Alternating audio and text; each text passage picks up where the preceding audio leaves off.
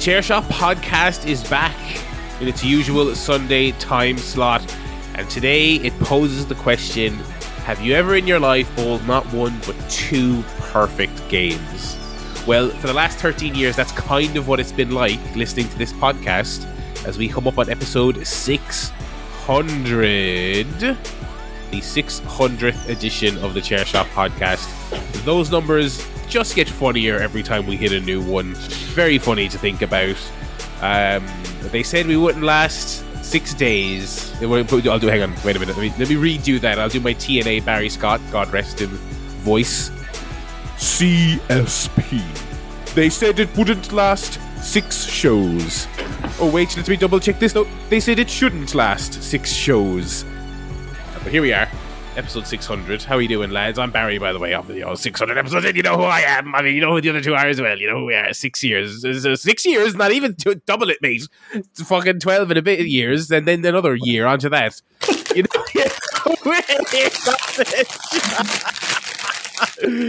with me is Paul. With me is Paul and the sound of crunching. And the sound no. of McVitie's rustling take, in the background. Take the biscuits out you want and just have them. Stop. Yeah, and also, what I was doing. Also, that's a good looking microphone you have there. Poppy on old mute button there. Um, if you want to have an old crinchlin of your of your bicky uh, uh, packet. I mean, I, I mean, I respect having a biscuit for the podcast, so you're properly fueled. But but this is authentic. People want to know. They want to know what we're eating, what we're drinking. What's the brand? Shout out the brand. I mean, the people want to know what biscuits we eat while we. It's, um, it's a McVitie's uh, fruit shortcake. Which um, I haven't had a fruit shortcake in ages. I love quite, fruit shortcake. They're quite delicious. Yeah, yeah, they're quite a simple biscuit, but I don't know. There's something about them that just Mm, That's one of those nice. things that, that that I, I feel like uh, never mind all the big fancy brands and stuff like that. But if like an American came over and it'd be like, oh, let me, I want to try some of your, your British candy. Yeah, like, British cookie. One thing that that people won't be writing the headlines about it, but I bet you'd really love a, a little fruit shortcake. That's a great thing to fucking show. Mm. They definitely don't have that in a lot of places. That's well, no, it's got fruit in it. That's why. fruit shortcake's a great biscuit. I just stick a marshmallow in there, and they'd fucking love it. I've got a, just a standard cup of tea here in a little in a Halloween themed mug. We've so much Halloween cutlery and, and, and cups in this house that we have them all year. I've got the oh. uh, rainbow Snoopy mug. Very ooh, nice. Ooh, ooh, so we are all here, all three of us. We're back strong here on um, uh, uh, this six hundredth uh, episode. How are you doing, lads? It's very fitting that this is a special milestone episode because I'm I'm feeling quite nasally congested, so the listeners can look forward to that. Lots of sniffing and snorting and not sounding very pleasant on the mic. Uh, how are you lads doing? Fantastic. Excited for our 600th episode. Um, here in the future in 2023. I don't know what any of us thought it would look like, but here we are. Shite mainly, if you look outside, to be fair, but yeah much worse, in fact, than when we started. But I don't think we're the major influence on that. I blame the, the politicians, if anything. So there you go. Politics guff. That's it. Finally, a new feature debuting. 600 episodes in. We're like, we got nothing left to lose.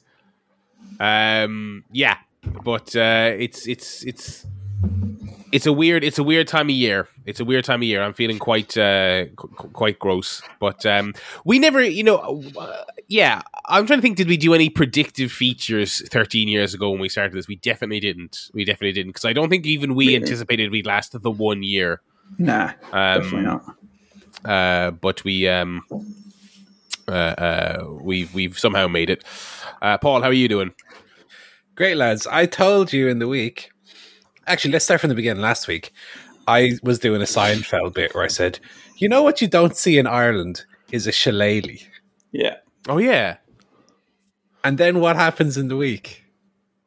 Walking up the Captain's Hill in Leixlip, man in front of me, dre- first of all, dressed madly.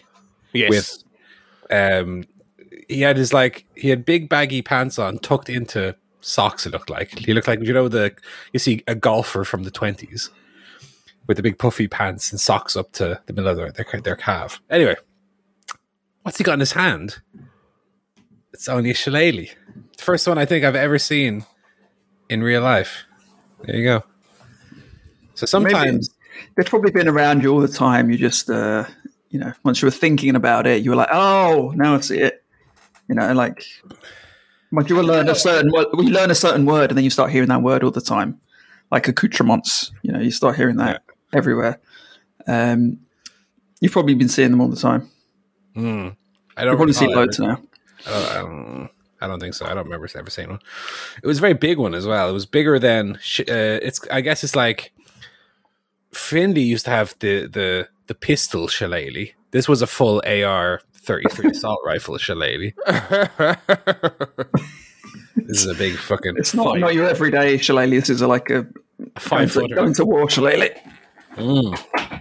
This is a broadsword shillelagh. Yeah. It's like the the big one that uh that Drew McIntyre has, or in Skyrim where you have the sword that you have to use two hands to hold. You can't have a shield. It's one of those ones. But yeah, that was that was funny. That we just had been talking about it, and then I saw it. It's a Truman Show moment. Oh, very much so. Very Imagine if imagine if there was a Truman Show type thing, and of all things, it revolved around this podcast. That would explain how we've been going so long. really. Yeah, yeah, yeah, yeah, exactly. That's what keeps us going.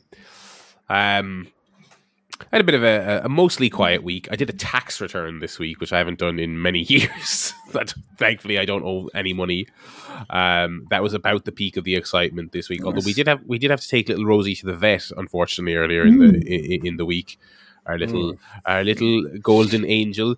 Um, she had a seizure. Would you believe? Um, in the house during the workday, which Oh. was quite alarming when you're not when you're not expecting because she doesn't have any conditions that we we were aware of, so we had absolutely no idea what to do.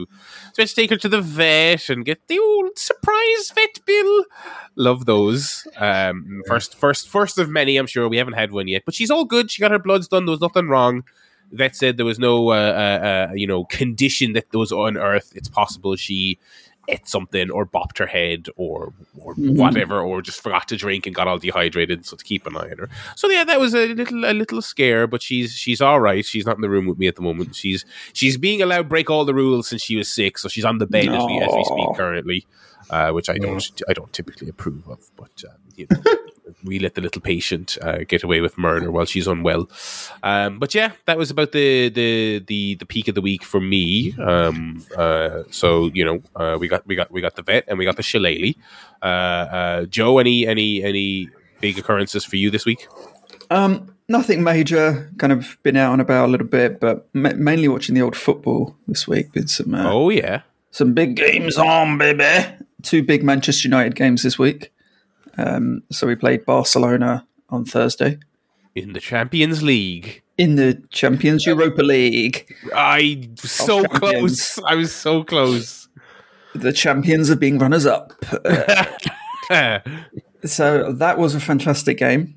A bit shit first half, if we were honest, but then oh, barnstorm in second half once they got Antony on, and Barca just couldn't handle it. So that was a that was a tremendous win. Um, because most oftentimes we've played them, they've just uh, given us a bit of a spanking. So it's nice to always nice to beat them. Um, and then today, well, League Cup final, wasn't it? It was only the bloody the bloody most important cup final, if you ask me. The Carabao Cup final. Um, I don't know if you guys have ever seen a Carabao drink in the wild. Uh, I, can't. have. I can't say that I've ever Is seen it it. a beverage? I had no Yeah. idea. I see that word Yeah. all the time, and I'm like, is it a wow? It's I'm, like gonna, a- I'm gonna look. It's like a monster. It's like a monster or Red Bull. It's- apparently, it's the shillelagh of the energy drink world. Okay, let me I think they should spend probably more money on distribution rather than sponsorship because they've got it the wrong way around. I've heard of it. I've definitely heard of it. I've never seen it in my life. What I have never seen. So I, I it never even occurred to me what that was. I didn't even. I didn't even know that was a brand. I thought that was just some legacy name it had. I, I, I like, I, yeah, like, John I don't know. Founder of the League Cup. Yeah, Yeah, legitimately, 1955. like, it was named after. Like, what I have never seen or how do you sponsor a massive English cup tournament and be this unknown? What? That's bizarre. It's weird. Wow. Okay. No idea. Um, so that also went well.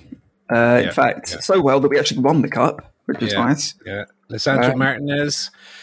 He won the World Cup medal. Toss that fucking piece of shit in the bin, because there you got the real medal. Plastic shit in the bin. Um, they were really up for it. It really meant a lot, even though it's the smallest trophy, you know, in English football. They really it meant something, I think, to them because they, they had a point to prove. They're united as a team. Um, it was very good, and it was a good performance. Well, it wasn't a great performance, but it was a winning performance, and that's what it's about. It's about winning. Yeah, based Yeah. on the first game, I always thought it was going to be a, a tight uh, affair, Hmm. kind of scrappy. Because the first game in the Premier League was was similar, but uh, yeah, we got two two kind of goals. One off a free kick that I thought was going to be given offside. Looked like his toe might have been offside, but Hmm. might have been one of those angles where actually he was onside. Yeah, And then a lucky deflection, which we always seem to concede. So it was nice for us to get a lucky deflection going. absolutely.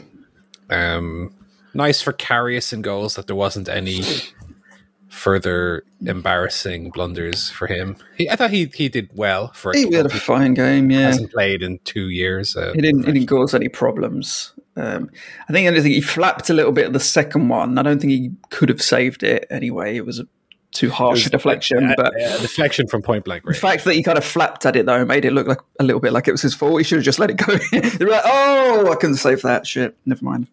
Um, but other than that, he was he was fine, and all, all the lads were good. All the lads were good. Yeah. I think again the Ten Hag thing lately is the substitutions were very good. Yeah, Sabitzer came on, won every tackle he went for. It looked Yeah. like. Um, who else came on? Sancho came on. McTominay and Sabitzer, looked good. Well, Sabitzer, yeah, I mentioned already. two two bouncers. Wan coming on. Bissaka, Wan Bissaka, I thought was excellent. Yeah. in the second half as well. And uh, yeah, it was funny in midweek the Barcelona game, which I thought was a much better performance in the second half. My friend Sean was over watching it with me, but he had training, so he could only stay for the first half. So he, he only saw the rubbish bit of the game and had to leave and miss the good bit of the game, which is quite funny. But um, yeah, the Barcelona game was was tremendously entertaining as as a United fan. Hmm. Um, very very fun. And Barcelona, even though across the the, the couple of legs they scored their three goals, um. they- They're they're very typical Spanish side, aren't they? They love controlling the game, passing the ball, Mm. and not really looking like scoring a lot. I mean, they had a penalty, a cross that w- wasn't touched and just went in the Yeah. corner. And uh, I don't even remember their first goal from the, the first leg, but um, It was probably it was probably shit. I can't remember. Definitely It was, dodgy. oh no, it was from the corner. It was the back. Oh back. yeah, dodgy. Very dodgy. Well, that, that's a goal. That that's a goal. The other two Mm. were, were just kind of I don't want to call them freak goals, but like they kind of were. You know, Fluky. the penalty I thought was soft, and then yeah, they didn't look like scoring at all in that second game. And Barcelona, you would associate with a, a high scoring team. Like you look at Messi's records over the years. Obviously, he's gone now, but they looked very hard. Uh, or like like a goal was very hard to come by for Mm. them, which is mad that they're absolutely walking La Liga. Oh, I think they're def- they're more of a defensive team now. Their defensive record is It's insane. really great.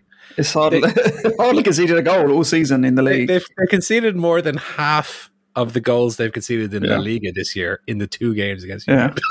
So, but that was a great great result. This one's obviously what I would like to see now. I, I, yeah, you don't obviously don't want to say fucking f- fuck off the FA Cup. Don't worry about it. But like, United play two games a week now until I think the end of March, basically. Mm. West Ham in the FA Cup in midweek, and then Liverpool at the weekend. I think in the FA Cup you got to have your Lindelof, Maguire playing, and Get Sabitzer in there. He's good enough. after Elanga. exactly after these two games, the Barcelona or the pair of Barcelona legs with the Leicester one in the middle, the cup final. I think you got to give the players a little bit of a rest before the Liverpool game at the weekend. So I'd like mm. to see I'd like to see Rashford, Fernandez. Although. Liverpool, Liverpool are pretty shit. Maybe they should play the first team against West Ham and then play the reserves against Liverpool. Might not matter. possibly. But yeah, definitely from a United fan point of view, um, a hell of a week. Uh, on another footy um, topic, how long do Chelsea go before Potter gets the sack? One, I- one, one win in their last eleven games, I believe, is the statistic. And isn't it one one goal every three games or something like that? It's, it's, it's pretty For good for a team that's bought two full forward lines since the summer. team that's got 30 different senior Strikers. internationals. um, I think I, I thought today was the last straw.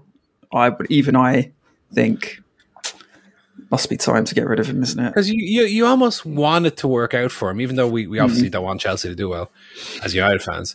Uh, coming from Brighton and, and the fact that you, I, I assume even more for you, you want to see younger English managers be able to make that step up to, to, to the top level. But my God, what a disaster it's been for Potter since he joined the team. Like the, the team he left have been doing much, much better than the team he joined. Yeah, uh, just a bad fit. Bad. Um, maybe it's a cultural fit. He's a small small club manager. He needs that big personality. You know what I mean? You need to come in and be. You need to do an Erik Ten Hag. Just come in and fire someone on the first day. Be like, get the, fuck out of my office. just set the tone. But he hasn't really done that. He's just sort of a nice guy. It seems like. Yeah, I mean that's the thing. You you you would say the top managers in the league at the moment have those big personalities. Your your Pep, your Mm. Klopp, uh, now Ten Hag. But then, then again, you know, historically, you, you know, I wouldn't say Arteta is necessarily that. Arteta seems a little, ba- based on what we saw in the old Arsenal documentary, a little bit of a more, uh, uh, not a quiet man necessarily, but he, not not a huge personality like that. Yeah, but I don't think you have to be um, like Shouty McShouterson. But like Ancelotti is not a, a manager who would shout and Yeah, scream. but did you see the size of the cigar he was smoking? Exactly. That's that's what I mean. He's got he's got the aura. He's got the personality to command, you know, the Yeah. players. Whereas uh, certain managers don't. And obviously, their scattergun approach to signing players Mm. doesn't point towards a long term strategy either. Well, lo- it is long term in the sense that they've all got nine year contracts or whatever. But um, yeah, I don't know. I fear for him. And then, like, that's two two managers sacked in the season for Chelsea if that happens. Mm. And who who who in their right mind would want to go to Chelsea right now in the state they're in? I don't know. There's definitely a few people. I think probably not Pochettino because of the Aller- Spurs. Allardyce, keep him up. Yeah, Redknapp. It'll be it'll be. He- well, he would love to wheeling and dealing there up to these. just Jesse Marsch. God. Um, yeah, interesting to see how that plays out because they are tenth at the moment. On goal difference. not showing any sign of improvement at all. Mm-hmm, Liverpool looked like they were kind of moving that direction. Then the the nil all draw there yesterday wasn't what they wanted. Um, but yeah, there's your footy guff. Anyway, I also in the week. I was a man who went on one date once. Then I was a man who went on a second date. Now I'm a man who's been on a third date Ooh. and it was so lovely. Um, uh, we went for a hike in the Wicklow Mountains Nice.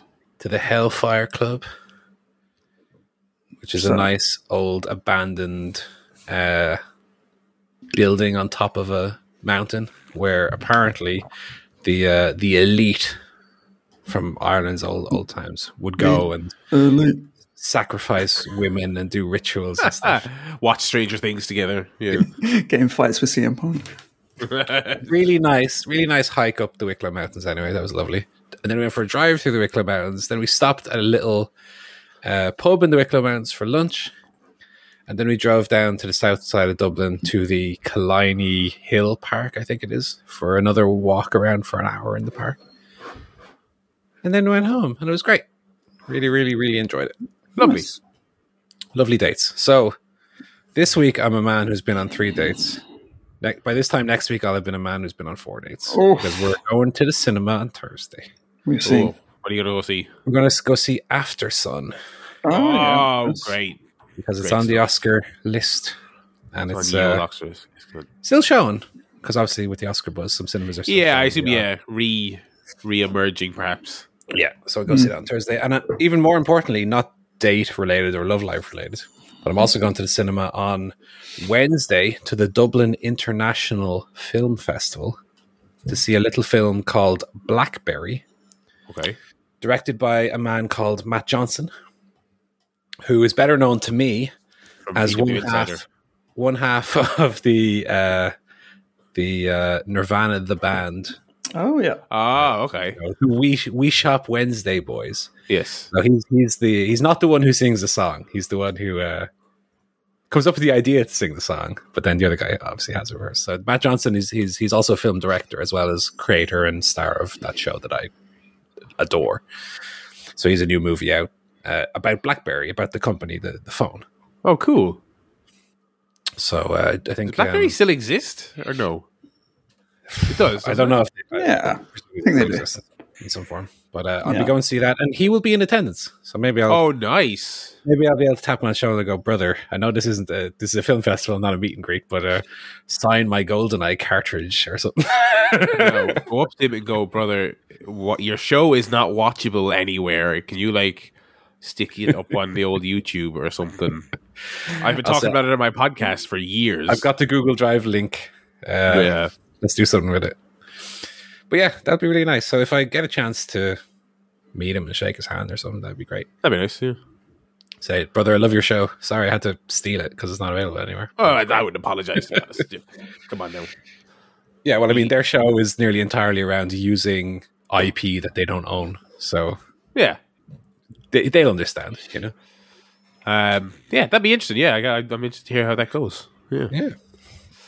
Uh, that was a very traditional life golf segment from us there. We don't really have any wrestling related news um, to chat about. I mean, in the last 24 hours, there was quite a lot of um, rumbling and moving and shaking on top without any kind of new revelations. I don't know if you saw any of the kind of punk stuff that was kind of spilling about yesterday. It, it was really, it was really kind of mountains out of molehills. It kind of seemed like a couple. Of, it seemed like people are kind of loosening their tongues a little bit on on certain things. There was some things, uh, some sort of uh, observer site adjacent people were were saying some things on some Discord channels that then got screenshotted and, and shown out. Kind of just cementing stuff that that people already knew. Um, uh, just that uh, you know. Um, uh, that Hangman was going to win the double or nothing match, and and when the workers' rights promo thing happened, Punk explicitly changed that, and and uh, that Mox and Punk had serious issues and and things like that. And then there's the kind of continuing back and forth saga, depending on which website you read and which which which uh, uh, you know Patreon and or newsletter you subscribe to about whether or not Vince is back in WWE is probably the other thing. But again, that's not confirmed either way. There was there was I think there's been like two or three people saying that they've heard from people in the industry that their ideas being batted around that sounds so Vince that they're certain he's back, but he's not, you know, formally back. And so any anyone who's asked in a formal capacity says no, but you know the the the tells are all there. So um, yeah, but that you know it, there was a lot of tittle tattle going back and forth on those two Right. stories for the last twenty four hours. Nothing too salacious. Yeah. Um, I mean, in regards to a very quick explain and hmm, I wonder, hmm, Tiger, uh, which Barry will love me. You say it that way for a change. Um, I still think that in, in regards to that whole punk thing, that Hangman was totally in the wrong with that promo. You know, Yeah. as much as there, there is about the punk and his attitude towards um, this and that, um, for for Hangman to have brought that up on TV live with no discussion with Punk, presu- uh, presumably, I think he's I think he was absolutely in the wrong. And if that was something that directly or indirectly, with regards to Punk's involvement, made Tony Khan decide to put the title on Punk instead, I totally understand that as a decision. Like I have no problem with that. Yeah, it's a bit, bit of an overreaction, though. Maybe it wasn't like he called his mother a whore or anything. You know, yeah, No, but but but you know, like it was I know wrong. we- I, I think Hangman definitely in the wrong. I think most people, well, I don't know if most people, but sensible people like us um, correct people. Yeah. think but, that. but, well, when you read about about the biz, Joe, as as we have as readers of magazines and so on, Inside the ropes, he's been on that one again. Yeah. no, but you you you do hear about the the the unspoken code and and tacit trust between wrestlers, and I know to to us outsiders it might sound over the top, but you know when they say mm-hmm. stuff like, "Well, if he's gonna shoot on me in a promo, how can I trust him in the ring with my body or?" You know, obviously with the Ryback situation as well. You know, he's obviously been burned before. So you know, I can, I can kind of see I can see the point of view with regards to that.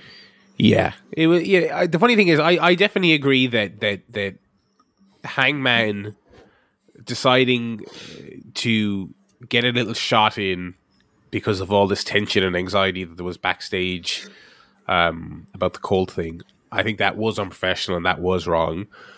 But I think, first of all, I think Punk's receipt was excessively stiff, doing the, the fake call out to a top babyface who knew he couldn't actually go out.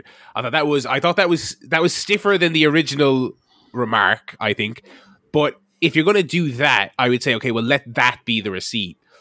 Sure. I think I think doing that and then also saying I will never lose to this man is also an insane overreaction, an absolutely insane overreaction.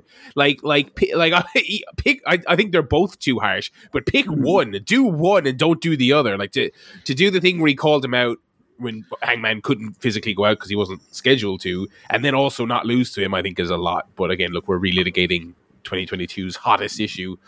um, yeah, there was there was also just like little little you know um, little bits of sort of anecdotal half news going around that basically after that whole thing, then Punk was very hands on with with uh, Tony Khan and rebooking basically everything he did right up until the point he left, and and you know maybe some people getting some stories out that that, that point towards people not being happy with the level of uh, Punk's side Tony took in that whole thing, right up until the point he straight up had to, had to kick him out or he had to leave or whatever.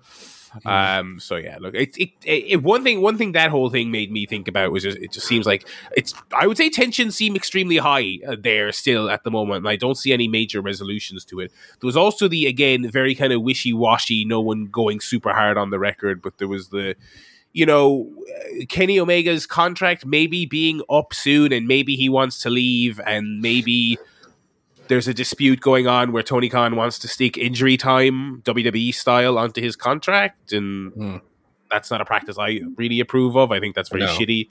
Um, uh, but the but the funny thing about about guys like like Omega, not that he couldn't go to WWE, but I, it's just so hard for me to envisage that. I mean, I think he's smartly just playing both sides, but I I don't see him leaving. But again, very very kind of people obviously want to say things but aren't saying things when it comes to, with, to a lot of those stories. You know, Yeah, I wouldn't be against him moving Nope. necessarily. I I, I. I I appreciate the the uh, the open market for Absolutely. wrestlers to, to move. I mean, we saw with Cody Rhodes how how uh, done he was to an extent uh, in AEW by the for the last couple of months. You know, basically not involved in anything notable or good at all.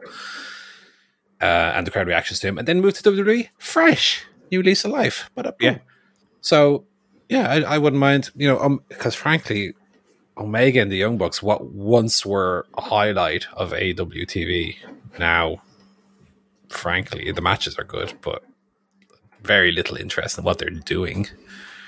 Um, their personalities, their characters, aren't really doing it for me at the moment. So, who's to say he doesn't? He doesn't go over there for a while, and people in WWE who get stale. Look, okay, we'll take Roman Reigns in AEW. It's fine you know, like, fuck it. but yeah, I, I like that there's um that kind of old territory thing of the, the cowboy comes into the, the town, does his thing for a while until it kind of runs out of steam, and then goes on to the next one for a while, and that, that keeps things fresh anyway. So I, I, I enjoy that.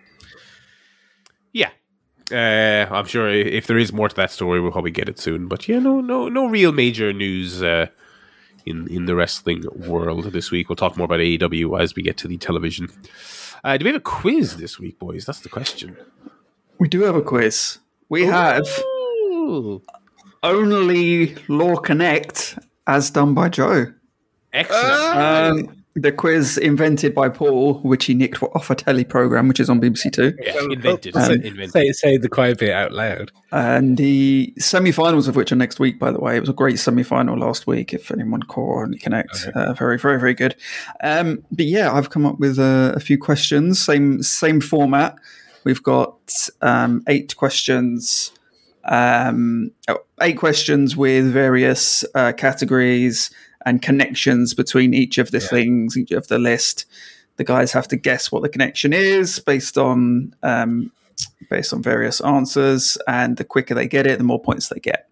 Okay. So, who wants to go first? I'll tell you what. I'll I'll flip something. I've got a button here. Oh, the most our most coin-like flippable object so far. Actually, these are stuck together, so I'll flip the whole thing. Okay, so we've got little mustache man with a boombox, Oh hell yeah! or we've got little red-headed singing thing. So ba- Barry, you call it. Do you want boombox or singing thing? A singing thing. I'll go for.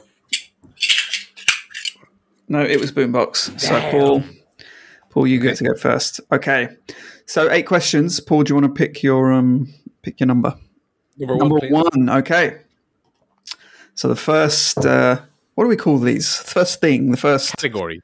First category. Oh no! At first, But the first. Group. they're people, aren't they? Yeah, First person. Yeah, yeah. The first. The first. Yeah. The first one is Vince McMahon. Vince McMahon. Um, wrestling alleged diddlers. Uh, not correct.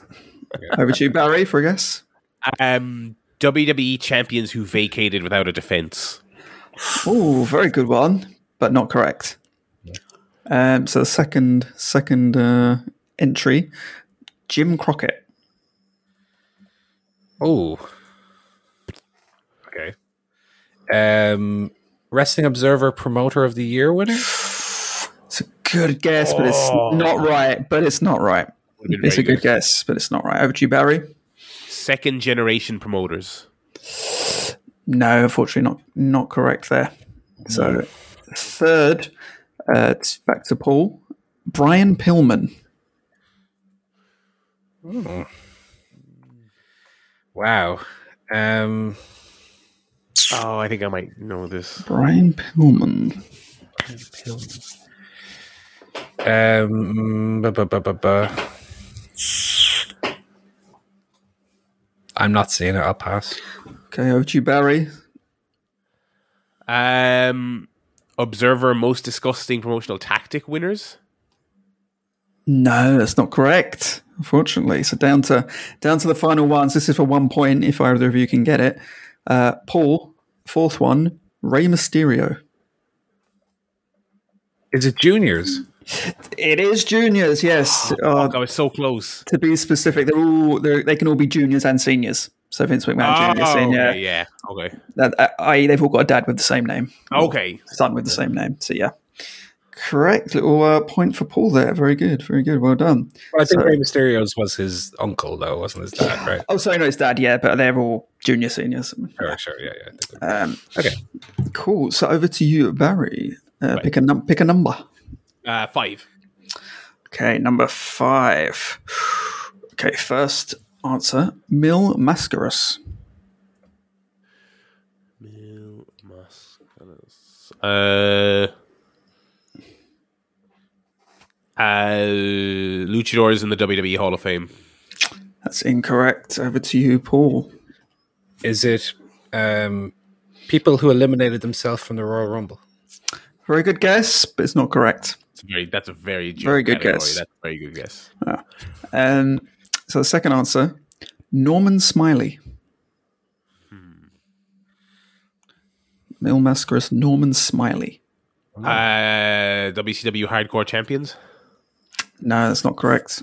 Paul. I don't think Mil Mascaras ever held that. But I was, That's probably that was, unlikely. It was worth a bad a guess. point anyway. Listen, they had a lot of luchadors. Come on, then. Mm, Mil Mascaras, Norman Smiley. I don't know. Wigglers. no, it is not Wigglers. Um, back to you, Barry. Third, Junkyard Dog. Mil Mascaras, Norman Smiley, Junkyard Dog. Um. Oh God, I have absolutely no idea. Um.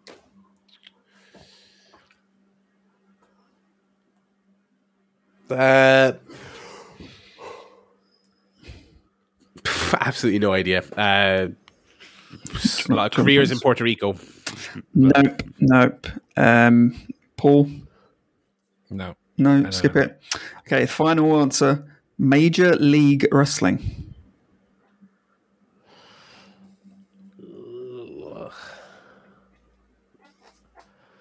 Major League Wrestling.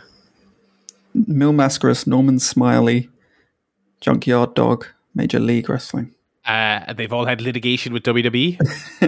No, probably, but that's not the, that's not the answer we've got. Paul, I have no idea. I I will say this is the trickiest one out of the eight, to be honest. So I might give you a bit more time if you, uh, or a few clues, if you can't get it, Paul.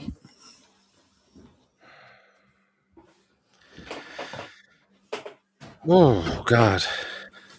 Um, something to do with that they they retired and came back after a period of ten years. I don't know. No, no, it's not there. So I'll give you I'll give you a clue, and then if anyone can can shout out a guess, they'll, out. they'll get a point.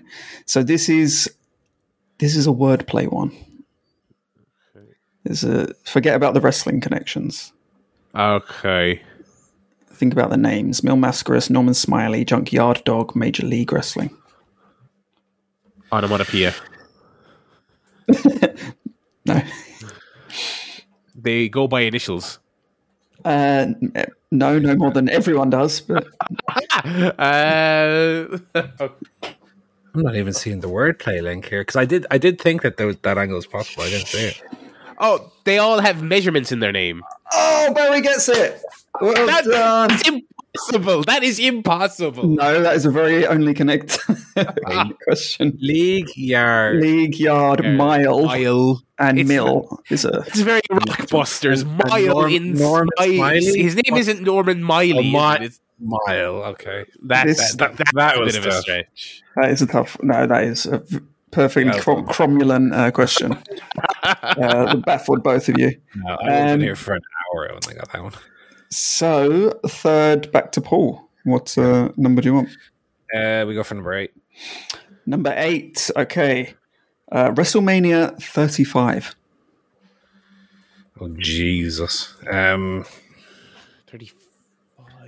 I don't know when that was or what what that was. Thirty five. What was this year? Oh, God. I have Uh, no idea. Um, was it thirty five?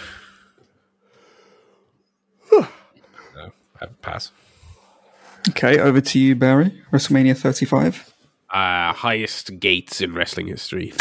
No, not correct. Um, second clue, back to Paul. Final Battle 2018. Oh my goodness.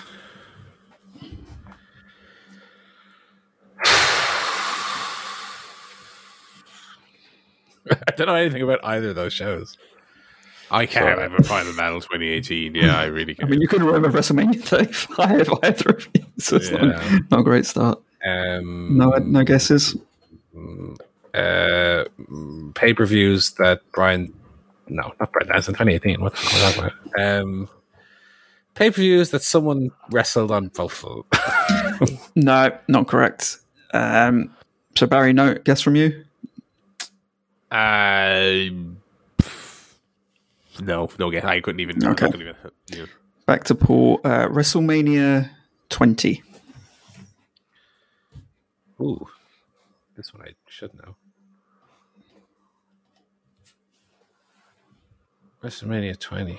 Is it pay per views in New York? No, good, New York area? No. good, good guess, um, but not correct. Okay. Barry, any guesses? You got WrestleMania 35, Final Battle 2018, WrestleMania 20, Where it all begins again. yeah, I'm trying to think. where it all begins again. Again. there's no- the main events aren't jumping out to me. Um, oh God. Um,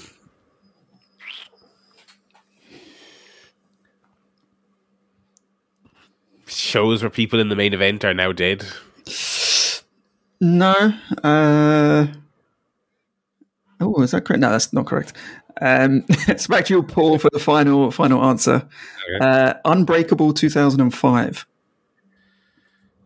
Ooh. Oh, I do know this. Well, I, I know what that's notable for. But what is the link here? Is it. Oh. Is it tr- triple threat matches? In the Main event? yes, that is correct. They all had triple threat main events. So WrestleMania 35 was the women first ever women's main event Okay. uh, with Becky and Ronda and Charlotte. Oh yeah. WrestleMania 20 was, of course, Triple H, HBK Benoit, Uh, final battle was Briscoes versus SCU versus Young Bucks. And of course, Unbreakable 2005 was Paul's No. favorite match. No, Daniel. no, no. Turning Point 2005 is my favorite. It's just Joe and Styles. But Unbreakable is the one that everybody loves with Daniels. Oh, wait, you liked the, the singles match? I like the singles. I think Yeah, yeah, I, I know, I knew that. He said that so many times. So I I, thought, I could have sworn it was a triple threat match. Oh, anyway, you still get a, The, the, the, the triple threat is very close behind. Don't worry, I love that you, match too. you still get a point. Yeah. Um, so it's one to Paul. So we go back to Barry's choice. We've got two, three, four, six, and seven. Uh, I'll go two. Okay, number two. Um, Hulk Hogan. Um, people who've testified against. WWE. Not correct. Uh, back to you, uh, Paul. Uh, world champions in WWE and WCW. Uh, not correct. Okay, Barry. Second, second entry. Uh, Rey Mysterio. Him again. Rey Mysterio. Um, won and lost titles on the same day. No, not a bad guess, but uh, not correct. Uh, back to you, Paul. Um, criminal children. Um, no, that is that is not correct. Unfortunately, that's a good answer. Uh, okay, number three for Barry, the Blade. Blade. Okay. Rey Mysterio. The Blade. I know it, by the way. Oh, he's, teas- he's teasing you. Oh God. I know. I, hu- I 100% know it. Um. Fuck. How could you possibly know it? Oh God. People I- were don't, don't forget who came up with this game, brother. Blame the game, not the player. What, what did you say, Brian? People who were bald. Uh, no, that's, that's incorrect. No, this is this is um, Can you get it? yeah Marvel uh, comic characters. Yes, that's correct. Any guess on the fourth one? Oh, that's a that's a good question. Um, Like, I have a point if I guess it. Um, uh, is it Stephen Iron Man? no, no, no. Hang on, hang on. Uh, yeah, let, let's let's try to see what the fourth. Let's try and guess the fourth one. Um, God, that's so um, obvious now that it's been said. I mean, there's quite a few possible. answers. Yeah, because we have Hulk, Mysterio, and Blade, obviously there. Mm. Um, Tony God, Storm. Toni Storm is an acceptable answer. I would have Yeah. taken that. The answer that I've got is Loki. So I think Aha, that- very good. I think that would have been the giveaway. So Yeah, yes, yeah, but well done, well done, Paul, getting that on two points. So you, Paul, currently leads four one at the halfway point. So Barry's got a little bit of a little bit of work to do. Um, but we go back to Paul for the next choice. Yeah, I go number four, please. Number four. Okay, The Big Show. Wheel. Um, people who wrestled in WWE under more than one name. Nope, not correct. Barry. Uh, people who won the world title on their first night. No, good guess, but it's not correct. Um, so back to Paul. Num- number two, Chyna. Hmm. Big Show in Chyna. Hmm.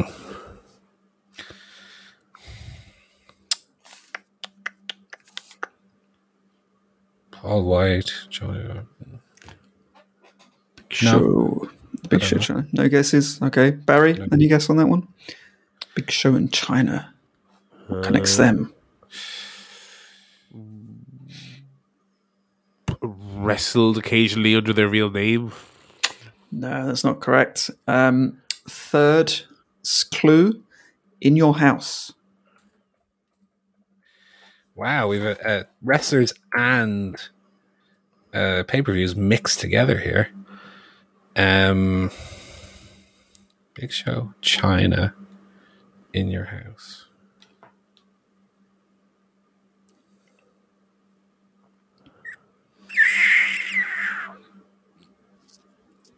No, I don't have it. No, no guess. Uh, back to you, Barry. I was about to say something that's not even true, but I'll, debuted in 1995. That's correct. Wait, Well Chyna done. debuted in 1995 in like obviously Yeah. not WWE. no, that was her first. Her first match was 1995. Yeah, Very good. so that's a big three points for the Barry lad. He needed that one. No, sorry, two, two points for the Barry lad. Yeah, that was literally just going on in your house, and I, I, yeah, Yeah. okay, wow. Very good. What was And the he- fourth? The fourth one was WCW Monday Nitro. Ah, So all those all those things started in 1995. Okay, back to you, Barry. Three, six, or seven? seven. Okay, seven. 1953. Um,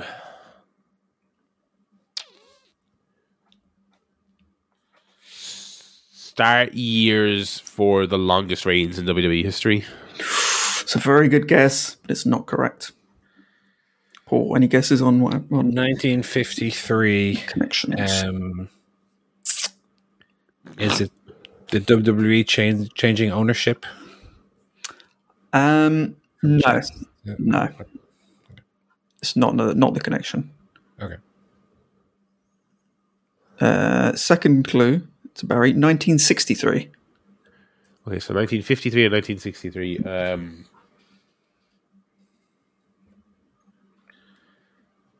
ooh, uh, this is very similar to Paul's, but I'll, I'll do it anyway.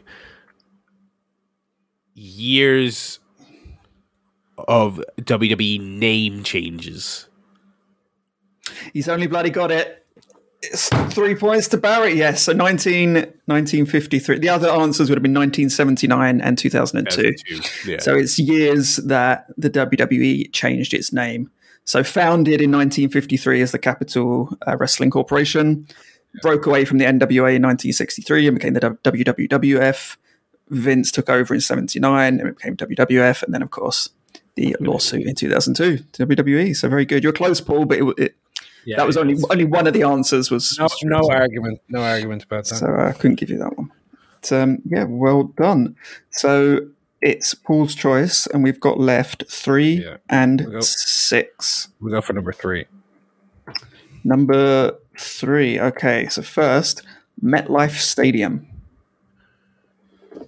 Um, is it sta- stadiums which have hosted WrestleMania under more than one name? No, no, good guess. That's not it. Okay. Over to you, Barry. so it's just MetLife Stadium is the first, is the only one. That's the first one, yeah.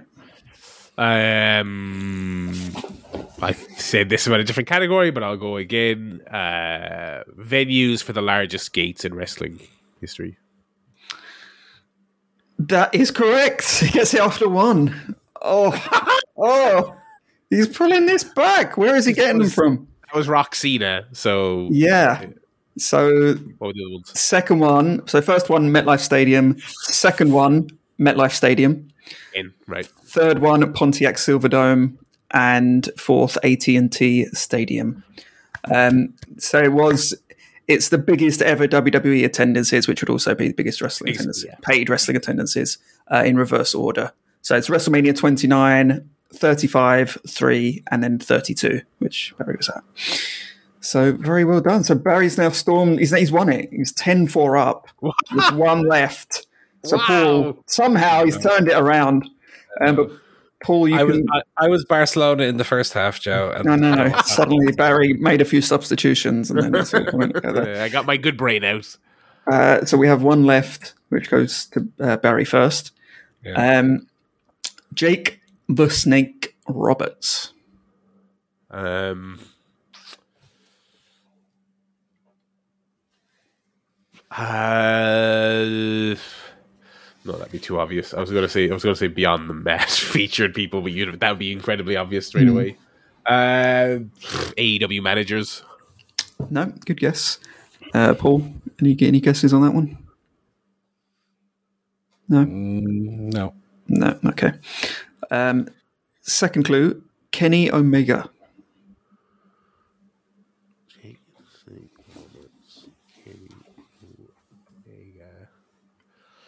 Uh,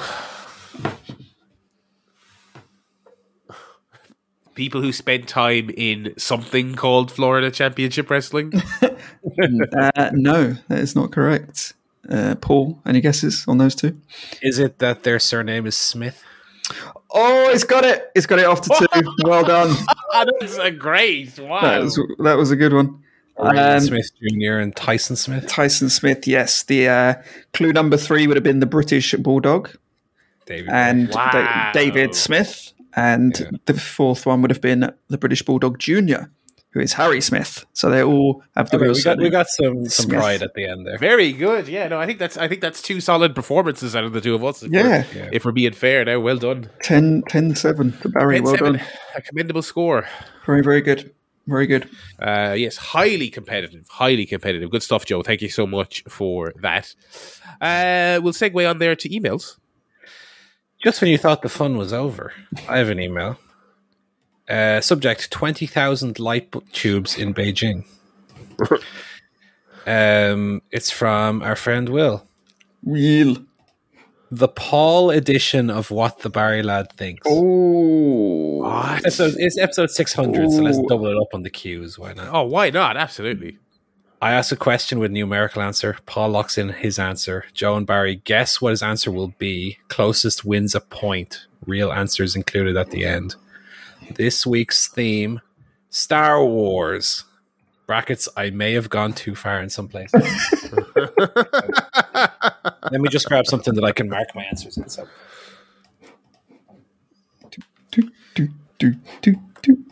Obviously, I haven't looked at these yet. In the name of the quiz, I as soon as I saw the email come in, I put it away. Sure. Um, let me get my notes app open here. Alrighty. So Okay. for anyone who's new, this is this is me and Joe having to guess what Paul thinks the answer to these questions are, not what the answer is. Yeah. Um, we did a version of this last week and a couple of a couple of weeks ago as well. This is a, this is a, this is a fun quiz. Okay. Question number one: How many languages is C-3PO fluent in? I'm going to lock in my answer. We didn't actually arrange, by the way, yet who's going to go first. So I'll just say, um, I'll just say that Barry will go first. I'm the quiz master. I decide. Um, how many languages C-3PO fluent in? I'm going to lock in my answer now. Okay, you locked in. Barry, do, do you have a guess? Yes, uh, I will say seven hundred. 700. Oh, I Joe. thought it was a lot. It's probably I, this is does this, this is pretty much just a stab in the dark. I really have no I'm- idea. I'm going to say uh, 3,000. I actually think it's a lot higher, but I don't know. Um, obviously, we'll check the real answers at the end. I've gone uh, for 8 million as my answer. Ah, okay. Okay, yeah. Um, doesn't he say something like uh, I- binary protocol? It's like a second language to me. I speak over 8,000 languages. Yeah, it, it's funny because he says it a million times across all the films. I don't know how I don't know the actual number. It probably is something I've- like eight million. I've gone for 8 million there anyway. Right. So who? So uh, Joe was closer, I guess. Um, Joe is closer, so one point for Joe. Nice, Question nice, number nice. two. What was the number of the order that Palpatine gives to kill off the Jedi? Joe, you're up first. Um, I'm going to I have, say my, I have my answer locked in just before you. Well, don't show us. We have to guess. I'm going to say 66. Okay. Barry? I'm also going to say sixty-six. I know that you know that. Okay. Execute Order 66. I do indeed know that. So that's one one point for each of the boys. You underestimate how n- nerdy we are, Will. We all know Order 66. You underestimate that I know Order 66. Okay.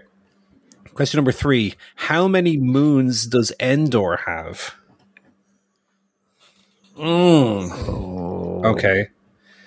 I'm gonna guess that it has Ooh, that many moons. Okay. Barry. Uh, again, I don't know what the truth is or what you would think. I'm just going to pick a number and say six. Okay. Joe. I was thinking four, so I'll go for go for four. Barry gets the point on that one. I went I went nine. Nine moons. Wow. My logic is if there's a moon that's the forest moon, They would if it was if there was only a few, they'd call it the moon, the the small moon. The fact that it's the forest moon indicates to me they probably have a lot of moons. Right. Um, so I've gone for nine moons on Endor, and that's one point for Barry on that one.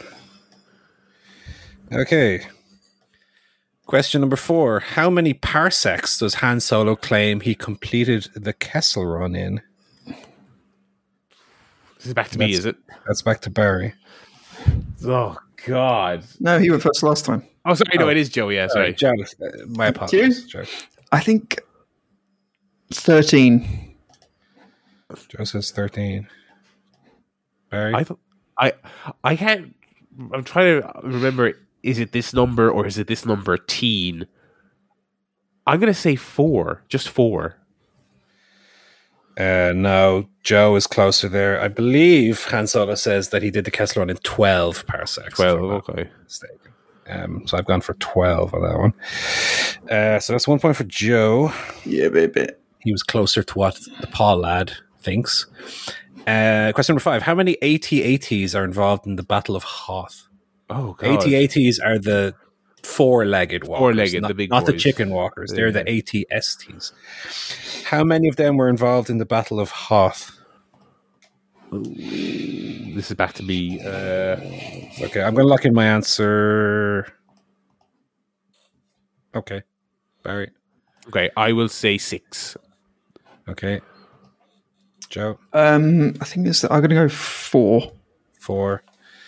Well, in in a, a mirror of last week, where I was somehow on the on the ball, I've put six. Barry, dead on. Oh, oh, oh. I'm thinking there probably conceptually should have been more, but maybe with what they could do in 1980. Well, yeah, yeah, because they topple on screen, probably. Yeah, yeah. and you can see a couple in the background. So I was like, okay, So I've gone for six AT-ATs. So that's one point for Barry.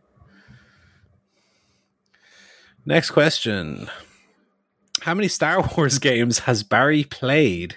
oh, Jesus, that is actually a. Oh God, I'm, I'm gonna. Okay, but again, it's how it's what do I think? So don't. I know, yeah, away. I, I, I'm because I'm sure, I'm sure, you know, he doesn't actually have the answer. So yeah. I'll try to think what what you would guess. Okay, I have my my guess is locked in. I'm actually gonna have to like write these out after the quiz. Uh, it's Joe now, isn't it? And I go. Oh God. Joe has to guess what Paul thinks I have played. I'll go. I'll go seven. Seven. Barry. Yeah. I, I'm gonna go twelve. Twelve. Ooh. Sorry, I might be underestimating. I've gone five. It's Ah. way more than five. It's way more than five. I'm Uh, I was well, thinking. I was thinking Jedi Fallen Order, Battle, Battlefront Two, and then I'm thinking back to like all the good ones around like N64 and GameCube. The fucking previous Star Wars game or KOTOR you might have played, but like previous Star Wars games were fucking dreadful. Um. Okay, I, I went five. Obviously, that was low. Sorry, Mary. I thought your attention would have been directed on on other games, but Right. you've played a load of Star Wars games, have you? Uh, yeah, I'm gonna for the remainder of this quiz, I'm gonna list them out and see what, what the actual number is, as best Okay. my memory can serve. Well, obviously, yeah. Obviously, uh, Will can't provide us that number. no, no, of course, yeah. We'll, we'll get we'll get the the real answer anyway. So that's one point for Joe. How many views does the Plinkett Star Wars Phantom Menace Part One of Seven have? Uh, okay, this is back to me, is it? Yeah, well, let me lock in my answer. Let me know. first. Let me know when you're locked in. Yeah. How many views would that have by now? Okay, I'm I'm going to say that. Okay, my my answer is locked in. Uh, I'm gonna say you one and a half million. One and a half million. Joe. I was thinking a bit higher. I'll go 1.9 million. Oh, his price is right at it. Uh, I've gone way higher Wow. because I think their their normal videos get one and a half million. I've said that that's probably got about twelve point five. Wow. No, 12.5. definitely not. I don't think so. I- I'll be- Mm, We yeah. can we, we can check obviously later on. Um, so that's one point for Joe again. Um, and anyway, it's not the right answer that matters. It's what. no, I know, but I'm yeah, yeah, yeah. How many different color lightsabers are there in the Star Wars canon? Oh God. Is canon including all the fucking video games and Okay, I don't know. I assume so. Okay, I've I've locked in my answer. Okay, I'm gonna, first it's? Joe, I believe. Sorry. I don't know. Four. Four colors. Yeah. Um, I'm gonna say six. Barry is close. I've gone seven. Okay, yeah, yeah, Red, blue, and green. yeah. You know, purple. Mace Windu. yes. I believe there's like a yellow one I've seen. I don't remember which character. Yeah, again, the video games and the cartoons. Then there's like, the black orange. one Yes. from Oh. Mandalorian. Yeah. Well, that's, not then a light, that's not a lightsaber. That's a dark saber. Uh, Technically. yeah, excuse. I think you're fine. That's actually a dark saber. Episode 600 of the Chair Shot podcast, Paul identifies the black one as a lightsaber when it is clearly a dark saber. I mean, what are we supposed to believe? That Paul doesn't know the difference? I mean, I don't think Giancarlo Esposito would be waving a lightsaber around. He's one of the most famous um, uh, character actors to play villains in the world, okay? and then I went one that I probably just don't know. I just added one to it. Okay. That's, yeah, I always think I like to do that as well, yeah. for Barry. Okay. Uh, question number nine. How many Academy Awards did Star Wars win in 1978? How many Academy Awards did it win? Okay, let me think here. Okay. I another one I've absolutely no clue on the real answer. Um, I'm just because I don't know the real answer either. Unfortunately, this one I'm having to spitball. Okay. Ooh, yeah. Okay, I'll I'll go for it. Right, Barry. Uh, I'm going to say seven. Seven. Joe. I think a bit lower. Um, four. I've gone four. Oh, Score, visual effects, costume, cinematography, maybe. Mm, All those, all those ones. I, I figure. technical awards. Yeah. four seven just seems a little bit high for like Star Wars wasn't I guess that big a deal. Eh, It kind of was. It kind of was, but um, I I don't think it probably won uh, best supporting actor or anything. So uh, it's one point for Joe. And the tenth question um, is how much did George Lucas sell Lucasfilm to Disney for in 2012? wow. Okay. Right. My answer is locked in. Uh, it's Joe first, this one, isn't it? Yeah. Um, five five billion with a B. Five billion with a B. Dollary dues. Yeah, Barry, yeah, yeah. what say you? I think it's four point. Oh, I think this is just the real answer. I have no idea what Paul thinks, but I think I'll go four point two. Well, I've gone four point two billion dollars. I think we're both right. I think that's the number. Barry, for the second time in the quiz, exactly on on on the dot. So let's just tally up the scores and see where we are if we need the tiebreakers. I don't know where we are point wise. Joe, one, two, three, four, five, six. Barry, one, two, three, four, five. oh, come now, come on now. Six five. Uh, I'll try out the tiebreaker, but it, it I, I- we won't score. I won't. I'll, I'll put my thing. No, yeah, yeah, of course. No, Joe. Joe won a, a great Uh, victory. Tiebreaker. How many cameras were used to film the pod racing scenes in the Phantom Menace? Zero. It's all CGI. yes. I, I, uh, I would have said. Uh, Seven hundred. no, I would have said like three. Yeah, maybe mm, a handful. I would say. Um, okay, let's look at the real answers. Question one: How many languages is C three PO fluent in? I said eight million. Six million is the correct answer. Ah, okay. Okay, so I I would have been the closest there. Um, Order sixty six is correct, obviously. Yeah. Uh, how many moons does Endor have? Paul said nine, which is the correct answer. Oh, nerd. wow. Okay, that was a hell of a guess. Um, how many parsecs does Han Solo claim? It is twelve. That was that was one I knew again. How many AT-ATs are involved in the Battle of Hoth? Twelve, apparently. Oh, Well, okay. Way off. Um, how many Star Wars games has Barry played? He simply put question mark. Well, yeah, of course, yeah, yeah. You don't know. Do you? Do you? Have you kind of figured that out? We'll, we'll, well, I suppose we'll do this now. I'm, I'm actually, so I was writing a list trying to recall off memory. And if you've heard me typing in the last while, that's been me try, uh, like g- Googling. And I was like, what was the one on the N64 called? And now I'm just looking Shadows of the Empire. now I'm yes, that's what I did play that. So now I'm just looking at. Okay, I think I'm at the end. Okay, I'm at the end of the big, massive, long Wikipedia. Okay, let me count here. Or sorry, I'll read them out as I go. So Jedi Fallen Order, which Paul said that's the recent kind of uh, uh, like fake Dark Soulsy kind of one. Uh, the original Battlefront, the original Battlefront Two. Okay, Okay. the new Battlefront, and then the new Battlefront 2, the uh, Episode 1 game on the PlayStation 1, the Episode 3 game on the PlayStation 2, uh, Jedi Power Battles, which is Episode 1, but like arcadey. They tried to make it into like Right. a, a cutesy little beat 'em up. The Pod Racing game uh, Yeah. for, I think, N64. Shadows of the Empire, which we just said. Uh, the Game Boy version of just Star Wars, like you know those classic platformer ones, the ones that people really like that are impossible Super to play. Star Wars. Super Star Wars, yeah, the Game Boy version of that, the Game Boy version of Empire, the Atari 2600 version of Empire, which I emulated once. Fuck off when you played it. Okay. I was like, no, no, I emulated. And I was like, this is dog shit, and then immediately stopped. Um, uh, yeah, got we got the new Battlefields there. The um, I don't know what the name of it is. I think it's just Star Wars the arcade game. You know the wireframe X-wing game. Right, right. Uh, I played that. Uh, Bounty Hunter, the PS2 game where you play as Jango Fett. Uh, the for- both the Force Unleashed games, the one where you play as Darth Vader's apprentice or something. It's Right, like a it's a Yeah, physicsy kind of uh, game that used the Euphoria physics engine. Um, and Masters of Teräs Käsi, the awful PS1 uh, beat 'em up.